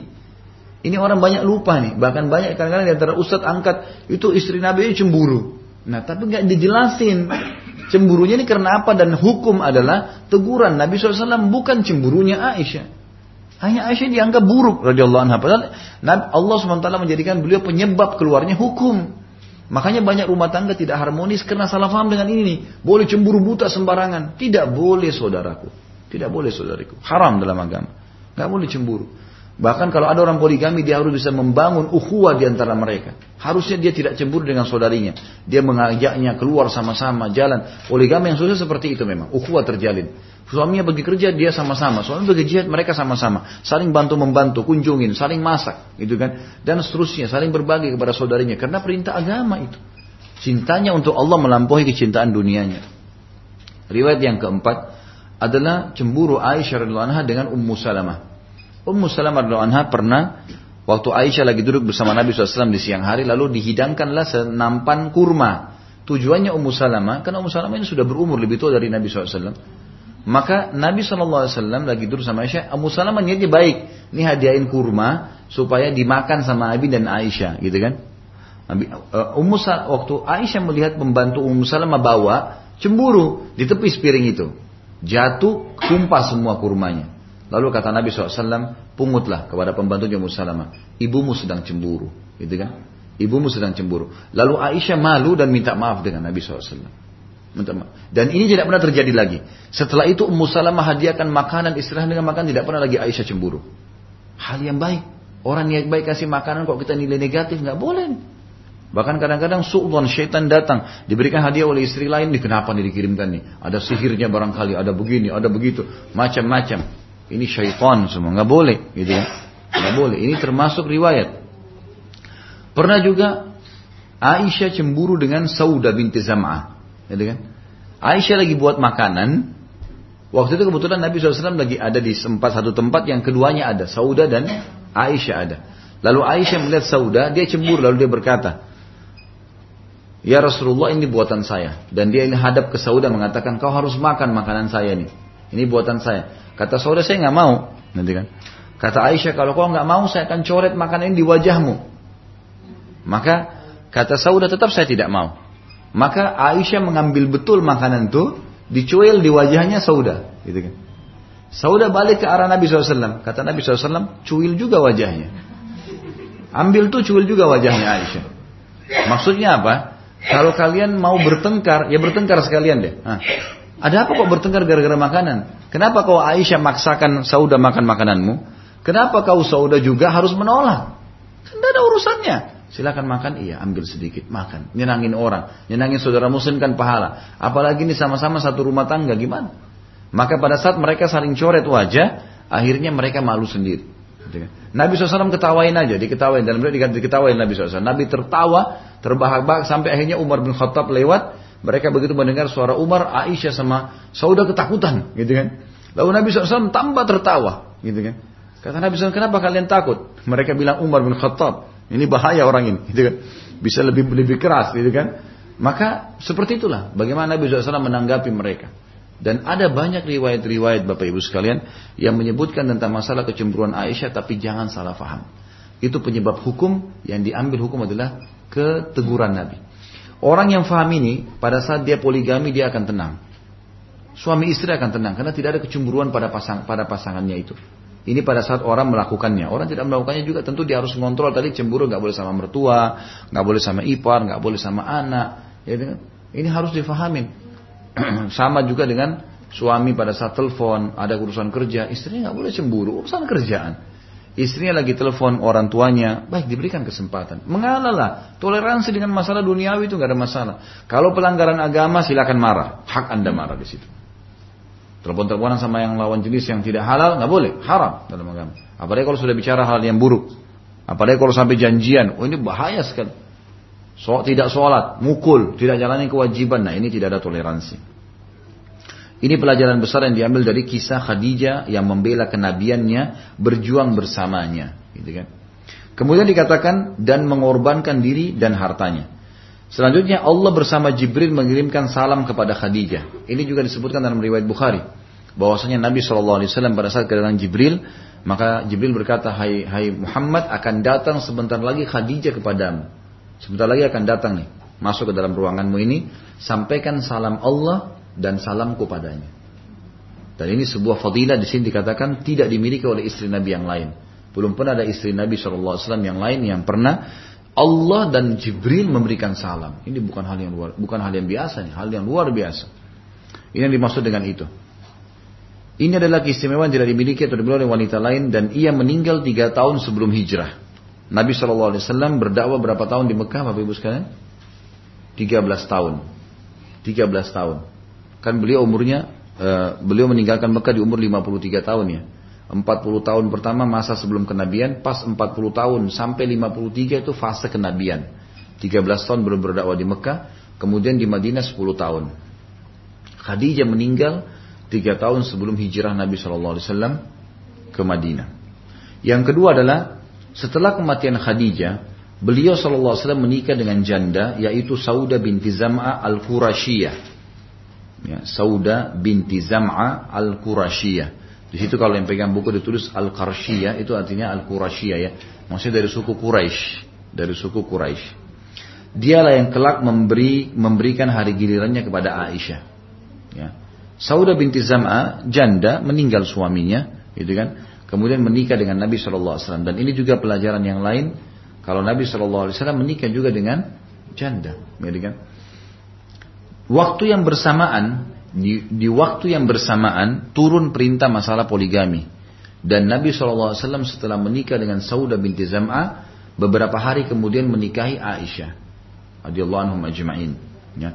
Dan ini sekaligus diberikan pemahaman tentang masalah adanya hukum poligami dalam Islam. Di poin ketiga, setelah itu beliau menikah dengan Ummu Abdillah Siddiqah binti Siddiqah, maksudnya Aisyah yang dibebaskan dari atas tujuh langit maksudnya dari tuduhan Abdullah bin Abi Salul tentang perzinahan, kecintaan Rasulullah SAW, Aisyah binti Abi Bakar As-Siddiq radhiyallahu anhu ajma'in. Malaikat telah memperlihatkannya kepada Nabi SAW sebelum menikahinya dalam keadaan wajahnya tertutup dengan sutra. Lalu malaikat mengatakan ini adalah calon istrimu. Ya, ini disebutkan dalam hadis Bukhari Muslim. Jadi Nabi SAW sebelum menikah dengan Aisyah memang diperlihatkan wajah beliau, ya, wajah beliau. Tentu khilaf di antara ahli sejarah tentang masalah pernikahan umur Aisyah, berapa umurnya menikah. Ada yang memungkiri kalau Aisyah itu umur 6 tahun dinikahi, ada yang mengatakan itu benar. Ringkas cerita Nabi SAW memang menikahi Aisyah pada saat masih muda, gitu kan. Dan ini pelajaran lain dari Aisyah radhiallahu adalah Nabi SAW menikah dengan Aisyah ada dua faktor utama. Yang pertama karena beliau mimpi diperlihatkan oleh Jibril, ya. Ini istrimu Aisyah menggunakan cadar di wajahnya dari kain sutra.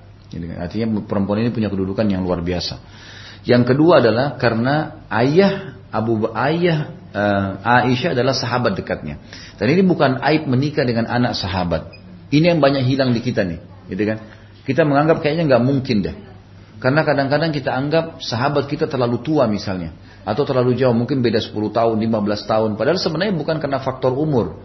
Nabi SAW waktu menikah dengan Aisyah, umur beliau 53 tahun.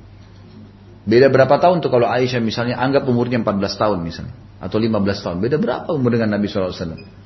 Kalau kita anggap 13 tahun, bedanya berarti 40 tahun. Dan itu bukan aib.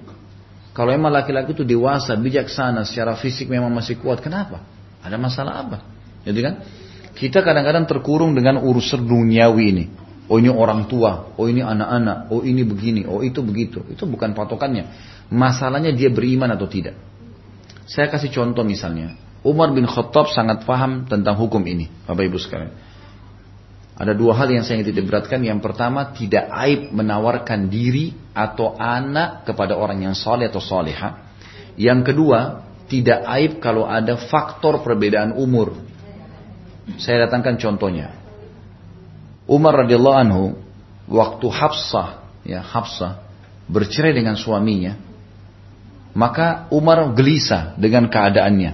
Ini gimana nih Hafsah nih? Maka Umar bin Khattab mendatangi sahabat Nabi. Ada banyak sahabat Nabi yang sebaya dengan Hafsah. Hafsah masih muda, sebaya dengan Aisyah, gitu kan? Maka yang didatangin oleh Umar adalah Utsman bin Affan. Waktu itu Utsman sudah punya anak. Didatangin wahai Utsman, Hafsah layak jadi istri, nikahi.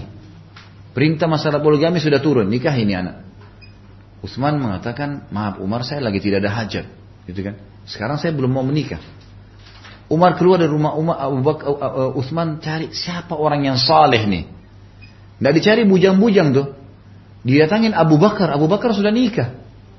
Wahai Abu Bakar, Afsa layak jadi istri, nikahi dia. Saya ingin menyelamatkan akhiratnya, nikahi. Maka kata Abu Bakar, saya berpikir, diam Abu Bakar. Tiga hari Abu Bakar nggak kasih jawaban. Umar pulang, sholat malam minta sama Allah, ya Allah, utuslah jodoh yang terbaik buat anak saya. Tiga hari kemudian datang lamaran Nabi Muhammad SAW. Nabi SAW menikahi Hafsah. Lalu pada saat di hari pernikahan Nabi SAW setelah akad nikah, maka uh, uh, Abu Bakar mendatangi Umar dan berkata, wahai Umar, saya ingin menyampaikan kepada kamu alasan kenapa saya diam tiga hari. Kenapa saya nggak berikan jawaban? Saya mau nikahi anak kamu, kamu sahabat saya. Tetapi waktu kamu sampaikan kepada saya, sebelumnya saya mendengar Nabi SAW pernah menyebut nama Hafsah. Pernah menyebut nama Hafsah. Berarti Nabi suka dengan anak kamu. Saya tidak ingin melangkahi Nabi SAW. Itu alasannya kenapa saya tidak menikahinya. Tapi pelajaran di sini Bapak Ibu sekalian, ternyata menawarkan anak pada orang yang dianggap kompeten, saleh dan saleh tidak aib dalam agama. Subhanallah terbalik kasusnya. Ini perbaikin Bapak Ibu sekalian. Tolong di Indonesia perbaikin ini. Kalau tidak maka makin rusak masyarakat. Kita bangga anak kita gonta-ganti pacar. Dia putus nih sama pacarnya. Cari lagi nak. Bahkan orang tuanya bantu cariin. Gitu kan. Saya pernah bimbing umroh, tidak mereka tidak merasa salah di bus kebetulan di bagian belakang. Saya sempat dengar ada jemaah saya mengatakan, nih anak saya ini masih gadis nih, baru putus sama pacarnya. Tawarkan ke temannya sebelah, ibu sebelah, oh iya ini sama adik saya aja gonta ganti pacar. Seorang orang tua di Indonesia tidak malu pada tetangganya. Ini pacarnya datang, sebulan kemudian putus, pacar baru datang. Gak malu. Gak masalah, gonta ganti pacar. Bahkan dia bangga. Anak saya kemarin putus, dia tidak suka pacaran. Ini baru datang pacar baru. Sepuluh orang pun, dua puluh orang laki-laki janjian. Keluar malam minggu bawa anaknya. Gonta ganti kayak barang dagangan tidak malu. Tapi kalau dia nikahkan anaknya muda aib. Subhanallah, ini terbalik fitrahnya nih. Menikahkan aib, datang suami halal, tidur sama anaknya aib, sementara gonta-ganti pacar nggak aib. Ini bagaimana akal pikirannya coba? Bagaimana bisa dikatakan seorang muslim nih? Nggak mungkin gitu kan? Kenapa kita harus merasa aib? Saya bilang sama pengajian saya, Bapak Ibu sekalian, kalau Anda lihat pada diri anak Anda, kita bisa baca tuh. Ada anak-anak yang bisa ngontrol hawa nafsunya, ada. Masya Allah sampai kuliah pun sarjana tetap tenang, aman, dan program ikut program pengajian ada. Ada anak-anak baru balik saja umur 17, 18 tahun sudah nggak bisa ngontrol hawa nafsunya. Kelihatan sudah mulai kayak orang yang mencari pasangan. Kita bisa lihat sebagai orang tua. Bapak Ibu sekalian, walaupun belum selesai sekolah, lebih baik kita datangkan satu piring makanan tambahan untuk anak mantu di meja kita. Anak kita aman daripada kita biarkan tahan dia untuk bergaul bebas di luar. Zina terjadi, kita halalkan dan kita tidak mau datangkan anak mantu untuk menikah. Baik Ustaz, nanti apa yang dia mau makan? Kita yang bantu dong sebagai mertua. Bantu modal, bantu ide. Tapi anak kita aman kan? Apa kata Nabi SAW? Siapa yang telah menikah, dia telah menyelamatkan setengah agamanya. Setengah. Sudah aman tuh, karena godaan terbesar bagi laki-laki perempuan, godaan terbesar bagi perempuan siapa? Laki-laki. Kalau ada anak-anak sudah dilihat kacau nih pergaulannya ujung-ujungnya di belakang lawan jenisnya. Pasti. Perempuan sudah mulai kurang ajar sama orang tuanya di belakangnya laki-laki tuh. Laki-laki sudah mulai kurang ajar sama orang tuanya di belakang ada perempuan tuh. Masalah. Kenapa nggak dinikahin Bapak Ibu sekalian? Jangan pernah hubungkan prestasi dunia dengan ibadah. Tidak ada hubungannya sama sekali. Pernikahan dengan sarjana. Nggak ada hubungannya. Masa orang harus sarjana dulu baru sholat malam? Nggak ada hubungannya. Sama sekali nggak hubungannya. Jadi kita hubungkan dengan itu. Lalu mereka mau makan apa? Apakah memang sarjana menjamin orang bisa dapat kerjaan? Berapa banyak orang yang tidak ada kerjanya tapi bisa kerja, dapat, gitu kan? Banyak orang. Banyak orang. Saya tahu banyak orang kaya raya tidak ada tidak ada sama sekali ijazahnya. Tentu kalau kita bisa, kalau kita bisa membuat mereka punya sekolah formal, bagus. Saya berbicara anak-anak yang kemungkinan bermasalah nih. Bagaimana menghadapi mereka? Lebih bagus Bapak Ibu sekalian kita datangkan sebuah piring yang akhirnya piring ini akan membuat anak kita tenang, gitu kan? Bahkan saya terima saya terima kasus di Jakarta, semoga Allah berikan hidayah. Itu orang tuanya bangga, anaknya ada tiga atau empat laki-laki bawa pacarnya masing-masing. Salaman sama orang tuanya, ini gini ini ditanya siapa dikasih makanan, ya udah istirahat, istirahat di kamar sama anaknya. Ini bukan suami istri ini, berzina di atas lantai dua, lantai tiga rumahnya nggak masalah. Aib. Tuh kenapa nggak dinikahin? Malu kalau muda menikah muda. Ya, subhanallah gimana ini fitrahnya? Apa bedanya kalau dinikahin sudah sekalian? Akhirnya saya tahu kasusnya orang itu, anaknya akhirnya berpacaran dan hamil luar nikah dinikahkan juga, tapi setelah hamil. Gimana caranya? Anak yang hamil nggak ada status ayahnya, walaupun pemilik sperma, nggak ada warisan. Anaknya perempuan nggak bisa jadi nggak bisa jadi wali pernikahannya. Kenapa harus dirusak semua nih? Ini ke, kenapa? Karena persepsi kita yang salah, tidak sesuai dengan agama dari awal. Ini perlu difahami Bapak Ibu sekalian. Pernikahan Nabi SAW dengan Aisyah yang masih muda, ya, dan Aisyah itu dinikahi oleh Nabi SAW justru karena ada Abu Bakar yang menawarkan juga Aisyah. Selain memang mimpi Nabi SAW dan tidak ada aib. Pernah juga ada seorang wanita datang ke masjid dan menawarkan diri kepada Nabi SAW. Mengatakan, Ya Rasulullah, saya hibahkan diri saya. Anda mau nikah dengan saya silahkan. Nabi SAW melihat dalam hadis dikatakan melihat wanita tersebut dengan serius. Karena laki-laki mau nikahi wanita boleh melihat wajah dan telapak tangan. Dan ini simbol tubuhnya. Wajah adalah simbol kepala sampai ke perut, telapak tangan adalah simbol kemaluan sampai ke kaki. Jadi nggak ada dalam Islam buka bajunya, buka jilbabnya nggak ada. Ini sudah simbol. Lihat ini, lihat ini sudah cukup. Ini, ini berarti poster tubuhnya sudah seperti ini gambaran umumnya. Setiap orang sudah tahu masalah itu. Maka Nabi SAW melihat tidak ada hajat. Lalu Nabi SAW mengatakan kepada sahabat yang hadir, adakah ya yang mau menikahi wanita ini? Karena dia sudah hibahkan dirinya, artinya terserah Rasulullah. Kalau anda mau nikahi saya, kalau tidak tolong tuntun saya kepada siapa pun. Ada seorang sahabat berdiri dan siap menikahnya, lalu Nabi SAW menikahkan dengan wanita tersebut. Di sini ulama keluarkan sebuah hukum, bukan aib seorang wanita. Kalau tahu ada laki-laki yang soleh, dia tawarkan dirinya, bukan aib. Gitu kan? Sebagaimana juga bukan aib laki-laki yang baik menawarkan dirinya pada wanita soleh. Ya. Saya mau menikah karena kesalehan kamu, gitu kan? Baik, ini adalah hal yang positif. Kemudian dikatakan sih lanjutannya, beliau menikahinya pada bulan Syawal dalam usia 6 tahun. Aisyah umurnya 6 tahun. Dan membina rumah tangga dengannya di bulan Syawal pada tahun pertama Hijriah saat berusia 9 tahun. Jadi waktu 6 tahun belum digaulin. Belum digauli. Karena waktu itu ulama mengatakan Aisyah belum haid. Tapi sudah menjadi status istri gitu kan? Status istri. Di sini karena kesolehan Nabi Shallallahu Alaihi Wasallam seorang nabi, maka Abu Bakar tidak mau kehilangan fadilah itu, dinikahkanlah. Setelah balik, karena umumnya wanita di Jazirah Arab itu balik di umur 9 tahun. Biasanya karena faktor cuaca ya. Faktor cuaca di Jazirah Arab, di wilayah-wilayah umumnya panas, itu India, eh, Jazirah Arab, yang ada gurun pasir ya. Termasuk di sini sebagian wilayah Rusia, itu memang biasanya wanita mereka lebih cepat balik. Ada 8 tahun, 9 tahun sudah balik. Laki-laki juga begitu. Biasanya laki-laki di umur 10-11 tahun sudah balik. Kalau wilayah kayak kita katulistiwa, di garis katulistiwa biasanya kenal kelembaban tinggi, ini berpengaruh pada kebutuhan biologis. Makanya di Timur Tengah biasanya bulu itu lebih banyak tumbuh di badan karena faktor uh, gen, faktor apa namanya hormon ini dan faktor cuaca. Di kita di, di Asia Tenggara umumnya tidak seperti ini. Mungkin bulu di badan tidak terlalu banyak, e, hawa nafsu juga tidak seperti beratnya orang yang berada di Timur Tengah. Ini bukan karena makanan, tapi karena faktor lingkungan. Karena kalau mereka makan kambing misalnya, kita juga makan kambing. Tapi ini faktor cuaca, udara memang berbeda, gitu kan. Nah kalau kita biasa umumnya balik diadakan penelitian itu kalau perempuan biasanya 13 tahun, 14 tahun, laki-laki pun biasanya berada di umur ini. Kalau ada perempuan di bawah ini biasanya memang kena faktor hormon yang ada. Nah di sini disebutkan di footnote nomor 24, ini menimbulkan banyak kecaman dari para kaum orientalis dan antek-anteknya tentang pernikahan Nabi SAW dengan Aisyah yang ketika itu masih berusia 9 tahun. Namun para ulama telah mengembalikan kecaman dan anak panah mereka pada leher mereka sendiri. Sebagaimana telah menjadi ketetapan bahwa pernikahan Nabi SAW dengan Ummul Mukminin Aisyah adalah berasal dari perintah Allah. Sebagaimana disebutkan dalam hadis, sesuatu yang berasal dari Allah maka itu memiliki hikmah yang banyak dan besar. Di antaranya Nabi SAW harus menikahi menikah dengan gadis belia agar ia bisa mengembang tugas dakwah dan menyampaikannya setelah kematiannya. Apalagi sudah dekat masa kematian Nabi SAW. Kan Nabi waktu menikah dengan Aisyah itu sudah di umur 53 tahun ya. Nabi SAW meninggal umur berapa? 63. Jadi cuma fase 10 tahun hidup dengan Nabi SAW. Dan ini fase kaderisasi.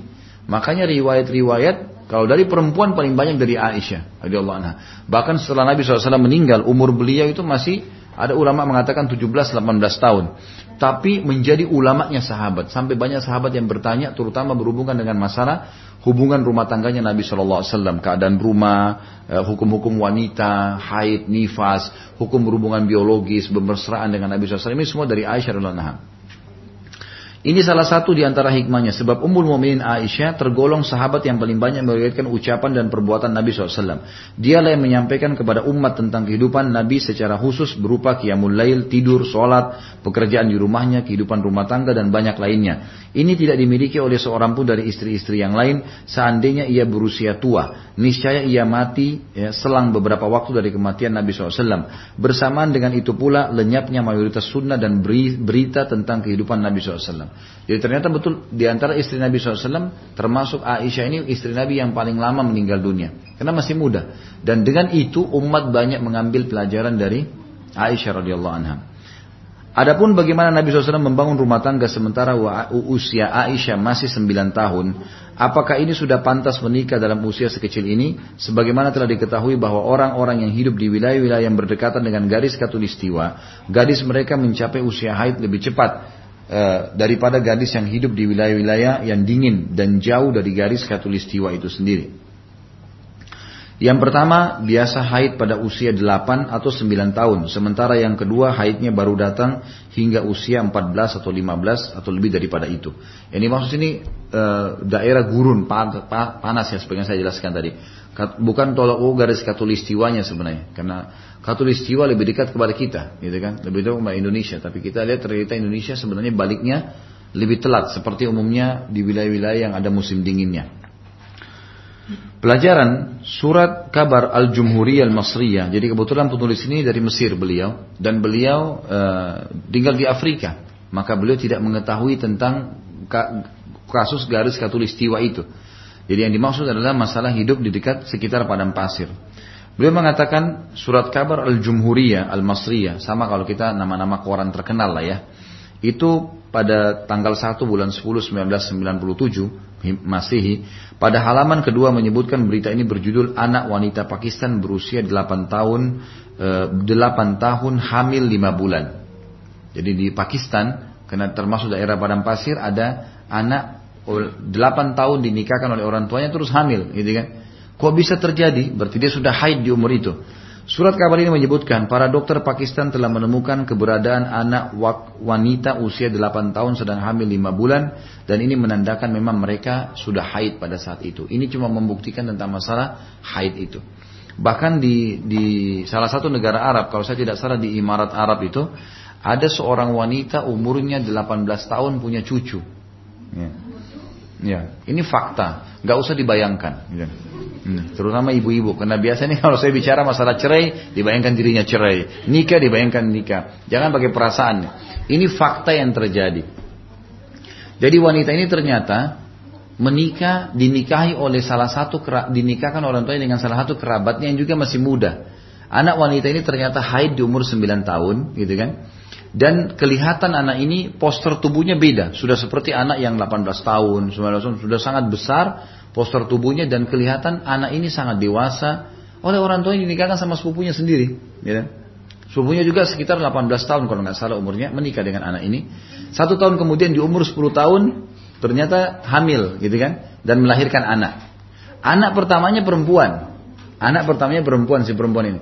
Ternyata anak perempuannya dia sama dengan dia, sama dengan ibunya. Di umur 9 tahun haid juga. Poster tubuhnya juga besar oleh ibunya Ibunya ini sekarang umur 18 tahun dinikahkan anaknya. Jadi umur pada saat anaknya menikah 9 tahun, satu tahun kemudian punya anak, jadi si ibu ini punya punya cucu di umur 18 tahun. Itu ada kejadian, tapi yang kita sedang titik beratkan masalah adanya haid di umur itu, ya. Bukan kita bicara tentang faktor masalah pernikahan tadi.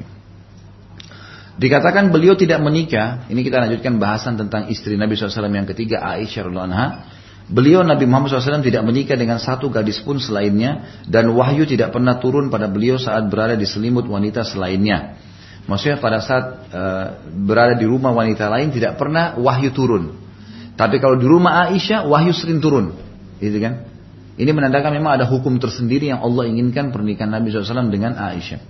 Aisyah adalah wanita yang paling dicintainya dan pembebasannya turun dari langit ketujuh. Sudah tahu masalah ini ya? Jadi pernah waktu Nabi SAW pulang dari perang Bani Mustalik namanya. Perang ada satu suku namanya Mustalik. Itu Nabi SAW pulang ternyata waktu pasukan lagi istirahat gitu kan.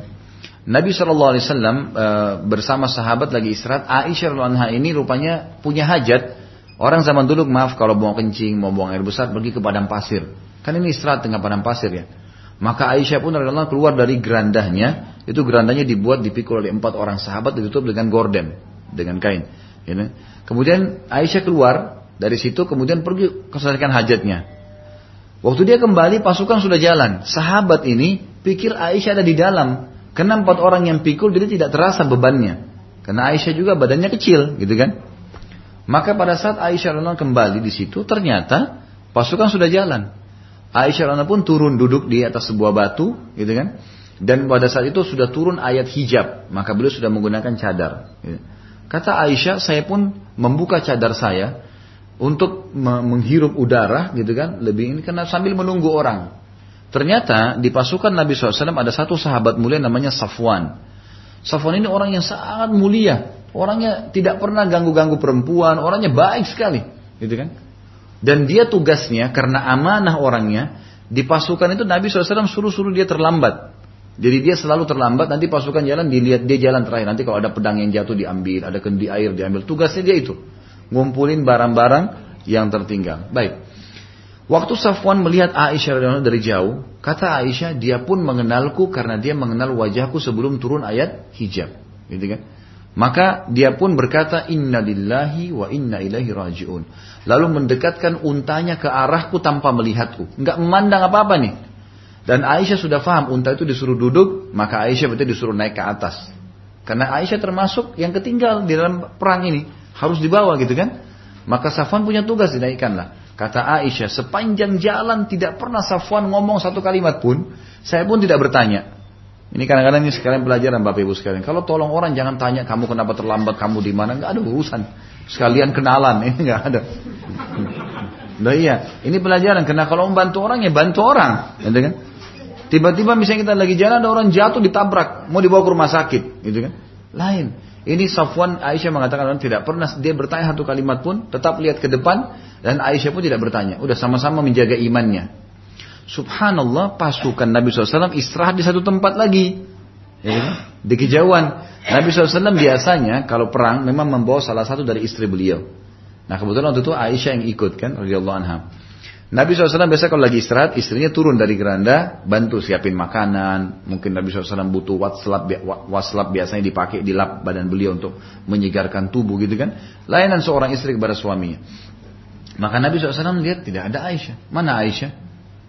Sahabat pergi ke geranda, wahai Aisyah, umul mu'minin, nggak nyaut. Berapa kali nggak nyaut? Dibuka gorden nggak ada. Tersebar berita waktu itu, Aisyah ditangkap oleh musuh. Satu pasukan nih tersebar, gitu kan? Luar biasa beritanya tiba-tiba. Tidak lama kemudian sementara lagi tersebar ini jangan sampai Aisyah diambil oleh pasukan, kita harus menyerang kembali nih dan seterusnya. Dari kejauhan lagi siang bolong seperti ini, untanya Safwan jalan Aisyah di atas. Safwan pegang. Ini kalau ibu-ibu nih, kalau bapak-bapak lihat pasangannya tiba-tiba begitu di mobil ada sama orang lain. Langsung syaitannya berbicara. Padahal belum tahu masalah nih, gitu kan? Belum tahu masalah ini gini. Maka yang paling pertama dilakukan oleh pimpinan orang munafik Abdullah bin Abi Salul, mana bisa laki-laki perempuan jalan berdua dan zina. Langsung fonis. Tersebar itu seperti virus di dalam pasukan muslimin, Aisyah berzina sama Safwan. Tersebar berita. Ada banyak orang-orang beriman kena nih fitnah ini, gitu kan? Sampai nanti terakhir dihukum oleh Nabi SAW dengan cambukan 80 jerah karena memfitnah kan gitu. Waktu itu Aisyah tidak tahu apa-apa nih, nggak ngerti nol, nggak tahu apa-apa. Beliau pun akhirnya bilang, saya masuk ke pasukan, sementara mata-mata orang ini semuanya pada kaget karena sudah tersebar berita nih. Dan unta kan jalannya pelan, dari kejauhan berarti begitu tersebar berita itu ini makin dekat dengan pasukan makin tersebar nih. Ini kalau gosip ini luar biasa nih. Ini jangankan Nabi SAW, istri seorang ustadz selingkuh sudah heboh semua gitu. Ini apalagi istri Nabi, kacau balo semuanya. Ini pelajaran luar biasa Bapak Ibu sekalian. Maka yang terjadi pada saat itu Aisyah pun berkata saya masuk ke dalam pasukan dan ternyata terdengar oleh telinga Nabi SAW kalau Aisyah berzina sama Safwan. Dan biasanya Nabi SAW kalau ada informasi apa-apa pasti wahyu turun nih. Beritakan benar atau enggak. Gitu kan? Benar atau enggak. Bayangkan Bapak Ibu sekalian waktu itu wahyu terputus sebulan. Nggak ada wahyu dari langit. Bagaimana posisi bapak-bapak sekarang kalau sampai istrinya dituduh selingkuh begitu? Ya kan? Orang buru-buru mengambil langkah. Lihat pelajaran buat suami, pelajaran buat istri. Luar biasa kejadian ini, gitu kan? Maka Aisyah mengatakan saya pun melayani Nabi SAW seperti biasa. Saya tetap ceria sampai ke Madinah, gitu kan? Tapi perilaku Nabi sudah berubah, kata Aisyah. Kalau Nabi SAW datang ke rumah saya tidak seperti biasa. Ada perubahan, dia rasakan perubahan gitu. Kayak, mungkin kalau istri tahu kalau suaminya cemberut, mungkin apa, dia tahu ini ada perubahan nih. Lalu Aisyah dengan adabnya apa? Perhatikan ibu-ibu. Kalau ibu-ibu kadang-kadang lihat suaminya berubah langsung. Kenapa kok berubah? Ada wanita lain ini macam-macam. Aisyah berkata ya Rasulullah, kalau anda tidak ada hajat dengan saya. Ini lihat romantisnya dalam Islam nih. Lagi ada fitnah terjadi, ngomongnya masih santun. Kata Aisyah, ya Rasulullah, kalau anda tidak punya hajat dengan saya, izinkan saya pulang ke rumah orang tua saya. Kata Nabi SAW, baiklah. Diantar baik-baik sama Nabi SAW ke rumahnya Abu Bakar. Seperti biasa orang kalau ribut, diantar ke mertuanya. Tapi adabnya, Aisyah minta dengan baik, kalau anda tidak punya hajat. Bukan bilang, kenapa engkau marah, kenapa kamu begini. Tidak. Ya, itu lagi tambah, cerai kan biasa begitu. Tidak, wajar, memang benar. Sering terjadi. Dan perlu Bapak Ibu tahu, sebab kita bahas mahkota pengantin untuk mencairkan semua nih. Jadi nanti ke depannya berubah semua nih. Harus berubah sesuai dengan agama Islam. Kalau enggak jadi kacau semua nih. Rumah tangga akan sangat luar biasa kalau Islam yang diterapkan. Yang terjadi Bapak Ibu sekalian, kata Aisyah, kemudian saya pun pulang ke rumah orang tua saya, saya tetap ceria, nggak ngerti apa-apa nih. Beliau tidak ngerti apa-apa subhanallah gitu kan. Sampai datang seorang wanita dari Ansar yang datang melihat Aisyah waktu datang disambut sama Aisyah dipeluk ngobrol, anda kayak teman lagi sama temannya nggak ada masalah gitu. Perempuan ini rupanya merasa prihatin lalu dia mengatakan wahai Aisyah, wahai anaknya orang yang terpercaya sedik, apa kau tidak dengar apa yang tersebar di Madinah? Kata Aisyah tidak, sama sekali saya tidak tahu ada apa.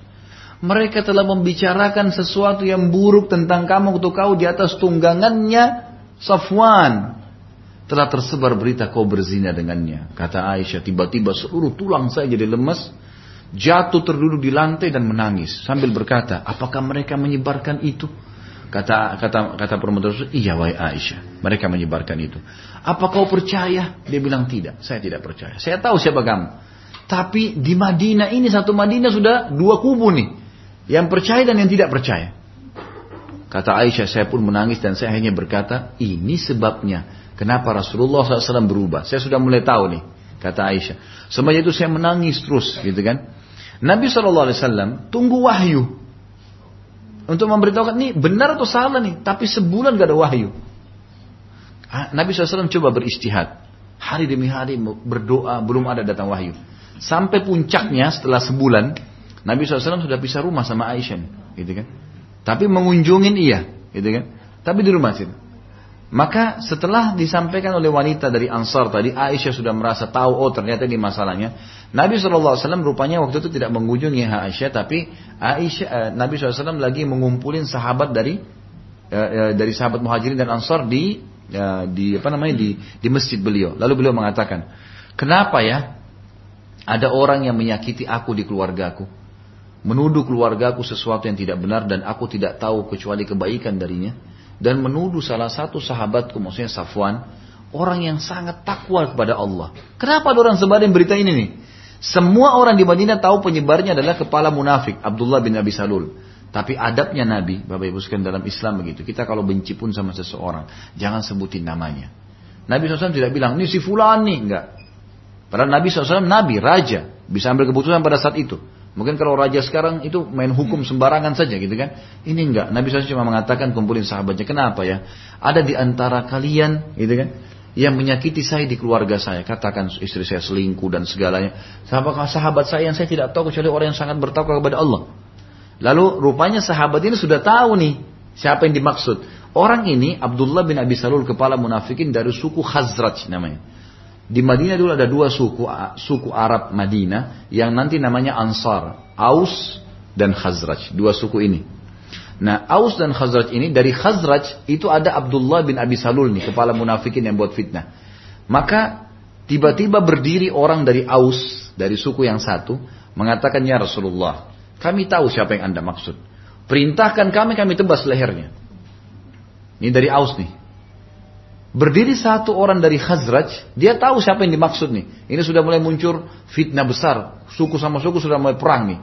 Kata si dari orang Khazraj ini kepada Aus, demi Allah, kau tidak mengucapkan itu kecuali karena kau tahu dari suku kami. Kenapa kau berani mau tebas lehernya? Ribut nih. Berdiri lagi satu orang dari Aus, dihardik lagi yang tadi yang satu nih, yang terakhir. Dikatakan kamu munafik, kenapa kau bela dia? Ini menyakiti Rasulullah, tebas lehernya, ribut nih. Waktu Nabi SAW melihat ribut sahabat turun dari mimbar. Nabi diam, nggak ngomong apa-apa. Ini tambah besar fitnahnya. Sahabat pun sering ribut nih. Ini luar biasa gitu ya. Maka Nabi SAW pun menuju ke rumah Abu Bakar. Ini sekarang keputusan terakhir nih. Wahyu belum turun. Beliau datang ke rumah Abu Bakar. Setelah salam sama Abu Bakar mertuanya, gitu kan. Kemudian beliau datangi Aisyah. Aisyah lagi nangis, gitu kan. Rupanya di sini Aisyah sudah tahu berita. Awalnya tidak seperti itu. Lalu kata Nabi SAW, ini lihat adab seorang suami pada istrinya, kalau informasi masih simpang siur, belum jelas. Apa yang harus dilakukan? Nabi SAW duduk sebelah Aisyah lalu mengatakan, Wahai Aisyah, Wahai Aisyah, dengan suara baik santun. Kalau kau benar melakukannya, bertaubatlah sama Allah. Allah maha pengampun. Taubat, kalau kau lakukan benar, taubat. Itu jalan kunci. Kalau kau tidak lakukan, pastikan Allah akan menurunkan pembelaanmu dari langit ketujuh. Aisyah bilang, tadinya saya lemas, nangis, berhari-hari nggak mau makan. Ini sampai malu rasanya mau keluar rumah nih. Satu Madinah tahu kalau ada berita tentang zina. Dia bilang tiba-tiba saya punya kekuatan, saya berdiri dan saya mengatakan, ya Rasulullah, Anda pun terpengaruh dengan informasi itu. Artinya luar biasa kalau sampai suami saya pun begitu. Nabi SAW diam. Kata Aisyah, wahai ayahku, Abu Bakar, tolonglah Ya, jawab Rasulullah SAW. Jangan Rasulullah pun terpengaruh dengan berita itu. Saya nggak lakukan. Apa kata Abu Bakar? Ini ibu-ibu ambil pelajaran. Subhanallah. Orang kalau kena fitnah, sabar Tuhannya bersama dia. Kata Abu Bakar, wahai anakku, saya tidak tahu mau jawab apa Rasulullah. Saya tidak tahu itu benar atau tidak. Kalau saya bela kamu, tujuan kamu lakukan, saya salah. Kalau saya mengatakan kau tidak lakukan, saya tidak punya bukti. Aisyah terputus dari suaminya. Madinah sudah fitnah, suaminya karena juga Nabi SAW diam. Abu Bakar pun ayahnya tidak mau bela. Dia balik ke ibunya, wahai ibuku. Jawablah Rasulullah SAW. Jawab nih, ini fitnah besar. Kata ibunya sama sama Abu Bakar. Hai anakku, saya tidak tahu mau jawab apa Rasulullah. Saya nggak tahu ini benar atau tidak. Kalau saya bela kamu, sementara kau lakukan, saya berdosa. Tapi kalau saya ya mengatakan kau tidak ternyata lalu saya mengatakan kau tidak, saya tuduh kamu, saya salah, nggak boleh. Gitu kan? Lalu Aisyah mengatakan pada saat itu seluruh tubuh saya lebih remuk dari sebelumnya dan luar biasa saya merasa sudah tidak tahu harus buat apa. Sambil menangis dengan suara keras saya mengatakan saya hanya mengucapkan. Dia bilang ya Rasulullah. Kata Aisyah ya Rasulullah. Demi Allah saya tidak akan tobat kepada Allah masalah ini. Karena saya tidak melakukannya. Saya tidak berzina untuk apa saya tobat gitu kan. Lalu kata Aisyah ya Rasulullah. Saya hanya akan mengucapkan apa yang diucapkan Yakub alaihissalam. Ayah Nabi Yusuf. Pada saat Yusuf hilang. Allah menceritakan dalam Al-Quran. Innama ashku bathi wa huzni ilallah saya hanya keluhan, saya akan sampaikan keluhan dan kesedihan saya kepada Allah. Kalian semua tidak percaya, saya kembalikan kepada Allah. Pada saat Aisyah menyebutkan kalimat tersebut sambil menangis, maka Nabi SAW tiba-tiba menyudut ke sudut sebuah eh, di sudut rumah itu. Biasanya Nabi SAW kalau begini ada wahyu mau turun. Maka beliau pun menyudut lalu kemudian turun wahyu. Beberapa saat kemudian kata Aisyah saya melihat Nabi SAW berkeringat karena beliau biasa kalau turun wahyu berkeringat. Kemudian beliau mendekati Aisyah berkata berita gembira wahai Aisyah. Allah telah turunkan pembebasanmu dari langit ketujuh. Maka subhanallah pada saat itu Bapak Ibu sekalian Allah subhanahu wa ta'ala membela Aisyah dari fitnah tersebut dan sampai hari kiamat dikenang. Sebagaimana saya ceritakan sekarang ke Bapak Ibu ini, maka siapa pun yang faham tentang sunnah Nabi akan membela Aisyah sampai hari kiamat. Satu kali dituduh, ya fitnah satu bulan, Allah bela seumur hidup, seumur hidup dunia ini sampai hari kiamat. Bagaimana orang kalau sabar? Bagaimana suami sabar? Bagaimana istri sabar? Ada fitnah terjadi. Jangan buru-buru menghakimi, menuduh, menyalahkan. Karena kita tidak tahu. Tapi Allah tidak akan tinggal diam dengan kejadian yang ada. Allah akan bongkar dengan caranya. Sabar. Pahala sabar didapatkan kalau cobaan datang. Kalau nggak ada cobaan, kapan kita bisa dapat pahala sabar? Nggak boleh buru-buru. Ini makna daripada perkataan tadi di sini dikatakan dan dialah adalah wanita yang diturunkan pembebasannya dari dari langit ketujuh. Ini maknanya. Lalu Nabi SAW tentu menghukum diperintahkan oleh Allah untuk mencabuk orang-orang yang membuat fitnah ya 80 jerah.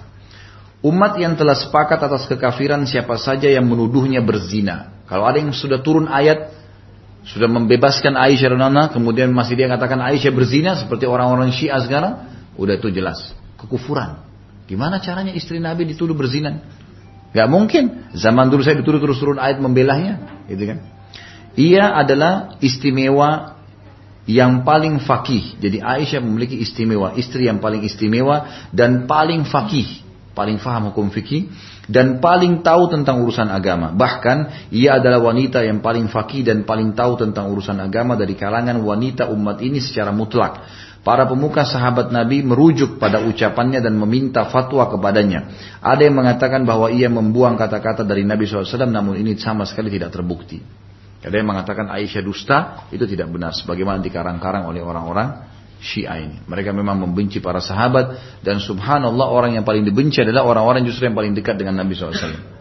Sampai saya kadang-kadang melemparkan perkataan yang mudah-mudahan orang Syiah bisa faham tuh. Kadang-kadang kalau kita tanya ada orang Syiah, pernah teman saya berbicara sama orang Syiah.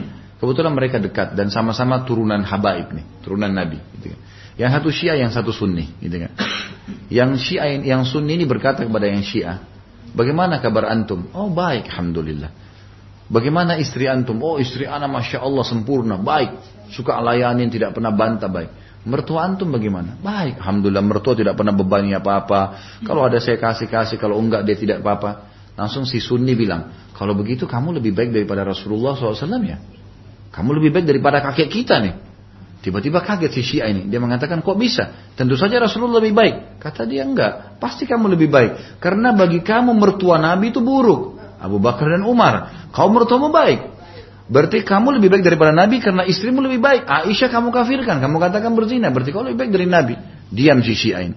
Bagaimana orang bisa mencaci maki Nabi SAW? Ya kan gitu. Saya saja kalau dihina mertua saya, saya pasti marah. Gak mungkin. Berarti salah pilih orang dong. Gak mungkin kan gitu. Jadi ini semua pemahaman yang keliru Allah anha terhadap Aisyah radhiyallahu anha. Ini perlu diketahui. Baik, ini uh, istri Nabi SAW sampai Aisyah dan kita akan lanjutkan insya Allah dengan istri Nabi SAW yang lain karena melihat uh, waktu tentunya.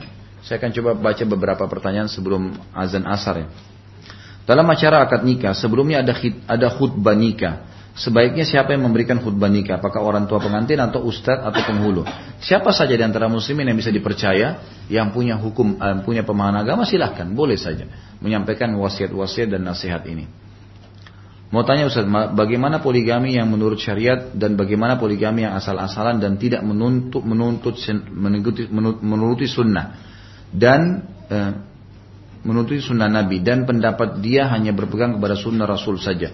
Dosakah laki-laki seperti ini karena di dalam poligaminya hanya mendatangkan kemudaratan dan sedikit masalahnya karena yang kedua juga tidak soleha. Bolehkah seorang istri melakukan khulu karena sudah nggak tahan dengan poligami yang tanpa ilmu itu? Tentu saja nggak boleh ini ya. Tidak boleh berkata si suami akan dosa. Pernikahan dia yang kedua sah, tetapi kalau dia tidak menjalankan hak dan kewajiban, masalah membagi waktu adil dalam nafkah dan seterusnya, ini berarti dia berdosa dengan itu. Masalah dia uh, si istri bolehkah mengajukan khulu gitu kan? Ini dilihat keadaannya. Kalau suami ahli maksiat boleh. Tapi ingat khulu itu artinya menarik haknya suami. Kalau wanita sudah mengajukan khulu ke pengadilan khusus di Indonesia masih berpegang pada mazhab syafi'iyah. Kalau jumhur ulama tidak ada seperti ini Khulu adalah seorang wanita mendatangi pengadilan dan mengatakan kepada hakim saya dikhianati oleh suami saya, buktinya 1, 2, 3, 4, 5. Nggak jalankan kewajiban, memukul, e, mabuk dan dan seterusnya. Gitu kan? Disebutkanlah masalah itu. Nah nanti si hakim akan mengirim surat kepada si suami, mengundang dan suami disuruh ini loh, alasan istrimu minta cerai. Jawab, dijawab sama dia. Datangkan bukti-bukti. Nanti dari dua, tiga kali, empat, lima kali pertemuan, nanti hakim akan ambil kesimpulan siapa yang salah, siapa yang benar. Kalau si istri yang salah, cuman asalnya sudah tidak suka sama suaminya, atau memang tidak ada alasan syari, atau memang juga dia sudah dijanjikan oleh laki-laki yang lain, atau, atau, atau, gitu kan, maka si hakim akan mengeluarkan surat namanya tolak bayin sugro. Perceraian bayin, tapi sugro, kecil. Apa itu cerai bayin? Ada dua dalam Islam ya. Ada cerai Raj'i ada bayin. Raj'i itu yang masih bisa kembali. Rujuk. ya. Jadi ini cerai satu, cerai dua. Kalau suami bilang saya ceraikan satu, saya ceraikan dua, ini masih bisa rujuk. Selama masa iddah, tiga kali masa haid, boleh kembali tanpa nikah. Boleh kembali tanpa nikah. Saling maafin, berhubungan biologis sudah. Selama tiga kali masa haid masih boleh. Kalau lewat dari masa tiga kali masa haid harus nikah baru. Seperti baru pengantin baru. Kalau tolak bayin sudah tiga kali diucapkan kalimat cerai. Si suami istri nggak boleh bersatu lagi kecuali si mantan istri nikah sama laki-laki lain dan pernikahan normal. Normal terjadi perceraian dengan suami kedua bukan direkayasa. Maka terbuka variabel kembali dengan mantan suami pertama. Ini namanya tolak bayin. Tetapi dalam madhab syafi'iyah ada hukum tersendiri khusus bagi perempuan yang mau hulu mengajukan perceraian di pengadilan dan hakim mengambil kesimpulan dari keluhan-keluhan yang satu sama yang lain ini ternyata si perempuan yang salah. Maka hakim akan keluarkan tolak bayin sugro. Sebenarnya sama dengan tolak raji'i.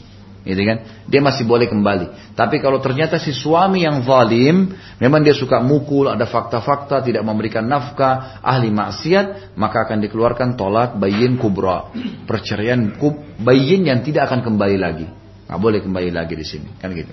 Nah itu. Baik, bagaimana poligami yang sehat? Poligami yang sehat adalah seorang suami dengan istri sama-sama menggalang ilmu syar'i, sama-sama belajar ilmu syar'i, ya, menanamkan iman dalam hati sampai iman itu terasa tertanam. Belajar ilmu demi ilmu, ilmu demi ilmu sampai kita ini merasa memang akhirat target kita, ya. Kita sudah merasa hidup kita ini harus semuanya dari bangun tidur sampai tidur semuanya agama. Itu poin. Itu akan membuka hati kita menerima hukum Allah di antaranya poligami. Sama dengan orang jihad, sama dengan sholat malam. Itu butuh juhud, butuh upaya. Yang mendorong kita mau melakukan itu karena keimanan, gitu kan? Maka si suami merangkul istri sama-sama untuk melakukan hukum, hukum ini. Kan itu. Si istri yang terlibat dalam poligami sehat suaminya, dia akan panen semua pahala dengan istri yang baru. Misal nafkah, eh, perhatian, tempat tinggal dan seterusnya, dia akan panen-panen karena dia penyebabnya. Dan di sini si suami harus berperang aktif, memberaku adil dan mempertemukan antara mereka. Sehingga terjadilah rumah tangga yang harmonis. Ini kalau kita tanya yang ideal. Karena Nabi SAW mempertemukan di antara mereka, mereka berjalan sama-sama sampai pernah satu kali istri-istri Nabi bersama-sama berada di satu tunggangan unta. Sampai kata Nabi SAW waktu untanya lagi bergerak, gitu kan? Hampir saja istri Nabi SAW sempat bergerak mau jatuh, kata dia, ya hati-hatilah dengan botol-botol kacaku. Gitu. Nabi SAW mengistilahkan istrinya dengan botol kaca yang hawar itu nanti kalau jatuh malah bisa pecah. Jadi seperti itulah. Nah ini poligami yang sehat. Makanya saya sarankan kalau kepada bapak-bapak maka dia harus bisa merangkul istrinya. Jangan sampai membangun rumah tangga baru merusak rumah tangga lama. Harusnya bisa bagi dia harus berperan aktif. Anda kalau punya perusahaan mau bangun buka cabang perusahaan baru, bagaimana kalau administrasinya masih kacau? Terus buka baru, bukan tambah pusing? Tambah pusing. Awal buka rumah, awal buka restoran baru, toko baru, namanya baik. Oh hebat ya buka toko baru. Tapi setelah itu hitung-hitungannya akan jadi kacau semua tuh. Karena memang masih kacau dari awal. Tapi kalau sistemnya sudah rapi, mau buka seribu cabang pun kan kita gampang, sistemnya sama, gitu kan? Tapi seperti itulah kurang lebih gambaran rumah tangga. Kalau mau yang sehat harusnya begitu. Bagaimana bisa merangkul itu sambil berdoa kepada Allah Subhanahu wa taala dan ingat niat melakukan pernikahan dan poligami karena agama, bukan karena yang lain. Kalau karena agama kita akan selalu berpikir untuk mencari pasangan nanti yang menambah wanita yang dalam hidup seorang laki-laki itu adalah wanita yang salihah yang memang memberikan manfaat buat dia secara keimanan. Tapi kalau makin menjauhkan dari keimanan tidak boleh. Pernah Abdullah bin Umar dalam anhumah menikah dengan seorang wanita. Wanita ini sangat cantik tapi pemahaman agamanya masih kurang. Sehingga pernah membuat Abdullah bin Umar telat sholat. Abdullah bin Umar ini selalu sholat tepat waktu. Setelah nikah sama dia telat. Umar bin Khattab tahu perubahan anaknya lalu dipanggil. Dia kata Umar ceraikan istrimu. Kata Umar ceraikan istrimu. Lalu Abdullah bin Umar kan tidak mau karena dia tahu ini wanita cantik baru nikah, dia mau sama perempuan ini. Kemudian dilaporkan kepada Nabi SAW, kata Nabi SAW taati ayahmu. Karena Nabi tahu dari wahyu ini perempuan memang mengubah hidupnya menjadi lebih buruk. Ini jangan. Banyak laki-laki begitu, poligami salah, poligami sama pelacur. Poligami sama perempuan yang tidak benar, belum tutup aurat. Ini salah ini. Gitu kan? Sembunyi-sembunyi. Kenapa harus sembunyi? Bahasakan baik-baik gitu kan? Santun, oh tidak bisa terima karena belum paham aja. Coba terus berdoa, fahami. Mungkin Allah juga melihat. Kadang-kadang begini Bapak Ibu sekalian, Allah tidak membukakan kita sebuah pintu. Justru karena kalau Allah buka, Allah tahu kita jadi masalah. Kalau kita dibukakan pintu itu dan kita Allah tahu kita bisa pasti dimudahin. Pasti dimudahin. Tidak ada sesuatu yang jadi masalah di situ. Sebenarnya ya, ini hal-hal mendasar harus difahamin. Karena dalam masalah-masalah poligami ini masalah pekah, gitu kan. Ini level tertinggi dalam bab pernikahan. Saya menyampaikan Bapak Ibu sekalian, saya termasuk praktisi. Saya menikah poligami. Dan sampai sekarang, sampai sekarang Alhamdulillah istri saya berkumpul. Mereka berkumpul, mereka jalan sama-sama, mereka telepon-teleponan, saling mengirim hadiah. Tidak ada masalah. Alhamdulillah. Bahkan sampai sekarang mereka yang mendukung saya untuk melangkah lagi menyempurnakan poligami.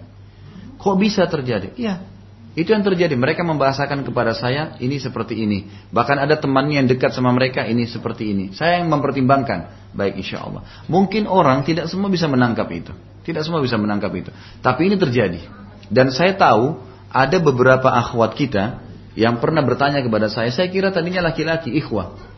Dia telepon ke saya, dia SMS ke saya, Ustadz apa hukumnya laki-laki kalau menikahi tiga wanita sekaligus? Ini kasus ya terjadi. Jauh usah dibayangkan. Gitu. Karena tidak semua orang sama pola pikirnya. Kita kalau bicara masalah hukum ini hukum. Maka orang ini mengatakan apa hukumnya kalau laki-laki menikahi tiga wanita sekaligus. Saya mengatakan secara hukum syari sah akad nikahnya kalau memang terpisah. Yang istri pertama akadnya, walinya, maharnya semua lengkap akad nikah. Dia pindah akad nikah kedua sah, ketiga sah. Lalu saya penasaran, saya setelah selesai sholat, saya SMS kembali, saya tanya, saya kira dia laki-laki. Saya tanya, kenapa akhi bertanya seperti itu? Dia jawab sama saya, saya seorang akhwat Ustaz. Dan saya dengan kedua teman saya sepakat akan menikah dengan satu suami. Dia hanya niat begitu sebelum nikah. Ini ada orang yang seperti ini. Nggak boleh kita salahin. Iya kan? Bahkan tidak boleh kita kaget. Kenapa harus kaget? Orang mau niatin perintah agama dari sebelum menikah itu haknya dia. Sekarang tidak ada jihad. Kalau ada jihad, saya mau melakukan jihad itu. Apa yang aib? Nggak ada yang aib kan? Maka kita harus kembali kepada masalah agama. Harus begitu. Ada seorang akhwat sekarang saya tahu di daerah e, Bekasi, sering hadir pengajian saya. Dia bahkan bilang sama saya, Ustaz, boleh nggak saya memberikan syarat kepada suami saya, saya mau menikah nih, saya berikan syarat agar dia nanti menikah dengan sahabat saya. Saya bilang itu boleh saja, tapi tidak boleh dipaksain. Kalau suaminya setuju dengan dia, itu kan itu boleh saja. Tapi ada akhwat kita yang seperti itu, gitu kan? Dan ini tidak salah, itu tidak aib. Maka kita harus di sini berlaku adil. Jangan ditarik dalam keadaan kita secara individual karena nanti akan terjadi penolakan terhadap hukum Allah Subhanahu wa taala. Allahu a'lam. Baik ini pertanyaan terakhir nanti yang lain saya baca insya Allah akan datang ya karena sudah azan. Saya sedang galau suami saya mau pindah bagian di tempat kerjanya ada tiga pilihan bagian humas sering keliling kota se-Indonesia untuk beberapa hari. Bagian kesehatan sekantor temannya mayoritas wanita, laki-lakinya cuma dua orang. Bagian kerohanian banyak uang syubhat di sini. Menurut kita sebaiknya suami saya pilih yang mana uh, yang kira-kira sedikit mudarat dan fitnahnya. Tentu jawabannya sudah ada di pertanyaan ibu terakhir ya. Jadi ibu tinggal uh, bantu suami untuk melihat mana yang lebih sedikit mudaratnya secara syar'i, gitu kan? Kalau masalah yang pertama humas keliling Indonesia itu satu hal yang tidak ada aib, asal pekerjaannya halal. Boleh. Nabi SAW keluar berjihad, pergi. Kan gitu, tidak ada masalah. Itu bukan aib laki-laki safar. Itu sudah tugas dia. Tapi kalau dianggap mau bersama-sama keluarga, tutup pintu ini. Baik yang kedua, kerja di bagian tadi kesehatan ternyata banyak wanita. Bapak ibu sekalian, kita ini manusia, interaksi sama manusia lain. Yang dilarang halwat. Tahu halwat apa? Berdua laki-laki perempuan. Hanya itu. Kalau ibu mau suaminya nggak boleh bertemu perempuan sama sekali itu mustahil. Orang di jalan banyak perempuan, gitu kan? Sama dengan bapak-bapak juga begitu, tapi ada hukum syar'i. Nggak boleh khalwat, nggak boleh berbicara tanpa ada hajat. Kalau tempat kerjaan, saya misalnya jadi jadi e, e, punya yayasan lalu ada bagian sub akhwat. Saya punya yayasan di kota Makassar, ada bagian kewanitaan yang mengelola kegiatan wanita, gitu kan? E, pengajian ibu-ibu, kemudian apa pengurusan janda dan anak yatim, apalah macam-macam di situ.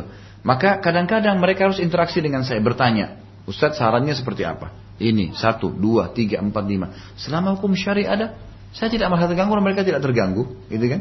Tapi di sini ada adab-adab syari, gitu kan? Bukan berdua, bukan tatap-tatapan ini lain. Tapi kalau ini juga dianggap ibu dan suami ada mudarat, bisa dipilih yang ketiga. Mudah-mudahan yang ketiga insya Allah kerohanian ini bagus. Masalah uang syubhat ya ditolak, jangan diambil. Syubhat ditinggalkan. Ya ya? Yang halal aja diambil dan usahakan kehadiran suami ibu di situ dia adalah orang yang akan memperbaiki hal-hal yang buruk ini. Ya? Seperti itu Allah a'lam. Jadi insya Allah pertama yang akan lain ini kita lanjutkan pertemuan akan datang karena melihat waktunya. Baik, mungkin sampai sini dulu. Mudah-mudahan bermanfaat apa yang kita bahas. Dan semoga Allah SWT menjadikan ini tambahan amal kita di bukti timbangan amal hari kiamat. Dan semoga semua orang yang sakit disembuhkan penyakitnya, semua yang tidak utang dilunasi utangnya, semua yang sudah pernah berbuat dosa yang hadir di sini dan seluruh keluarga kita, kerabat kita, juga seluruh muslimin dan muslimat yang masih dan juga sudah meninggal diampuni semua dosanya, bahkan Allah dengan kemahamurahannya menggantinya dengan pahala. Dan seluruh muslimin di Palestina, di Syria, di Yaman, di Irak, di Myanmar diberikan kemenangan, digaukan telapak kaki mereka, diikhlaskan niat mereka mereka serta diterima para syuhada mereka dan Allah partisipasikan kita bersama mereka di pahala baik dengan doa dan harta juga dengan jiwa kita. Dan semoga Allah dengan kemahamurahannya yang saya yakin sedang melihat kita sekarang dan malaikatnya juga sedang hadir di majelis ilmu ini untuk menyatukan kita di surga firdausnya tanpa hisab di ia satukan kita di majelis ilmu yang mulia ini. Pada benar dari Allah pada saudara saya mohon dimaafkan. Subhanakallahumma bihamdika asyhadu an la ilaha illa wassalamualaikum warahmatullahi wabarakatuh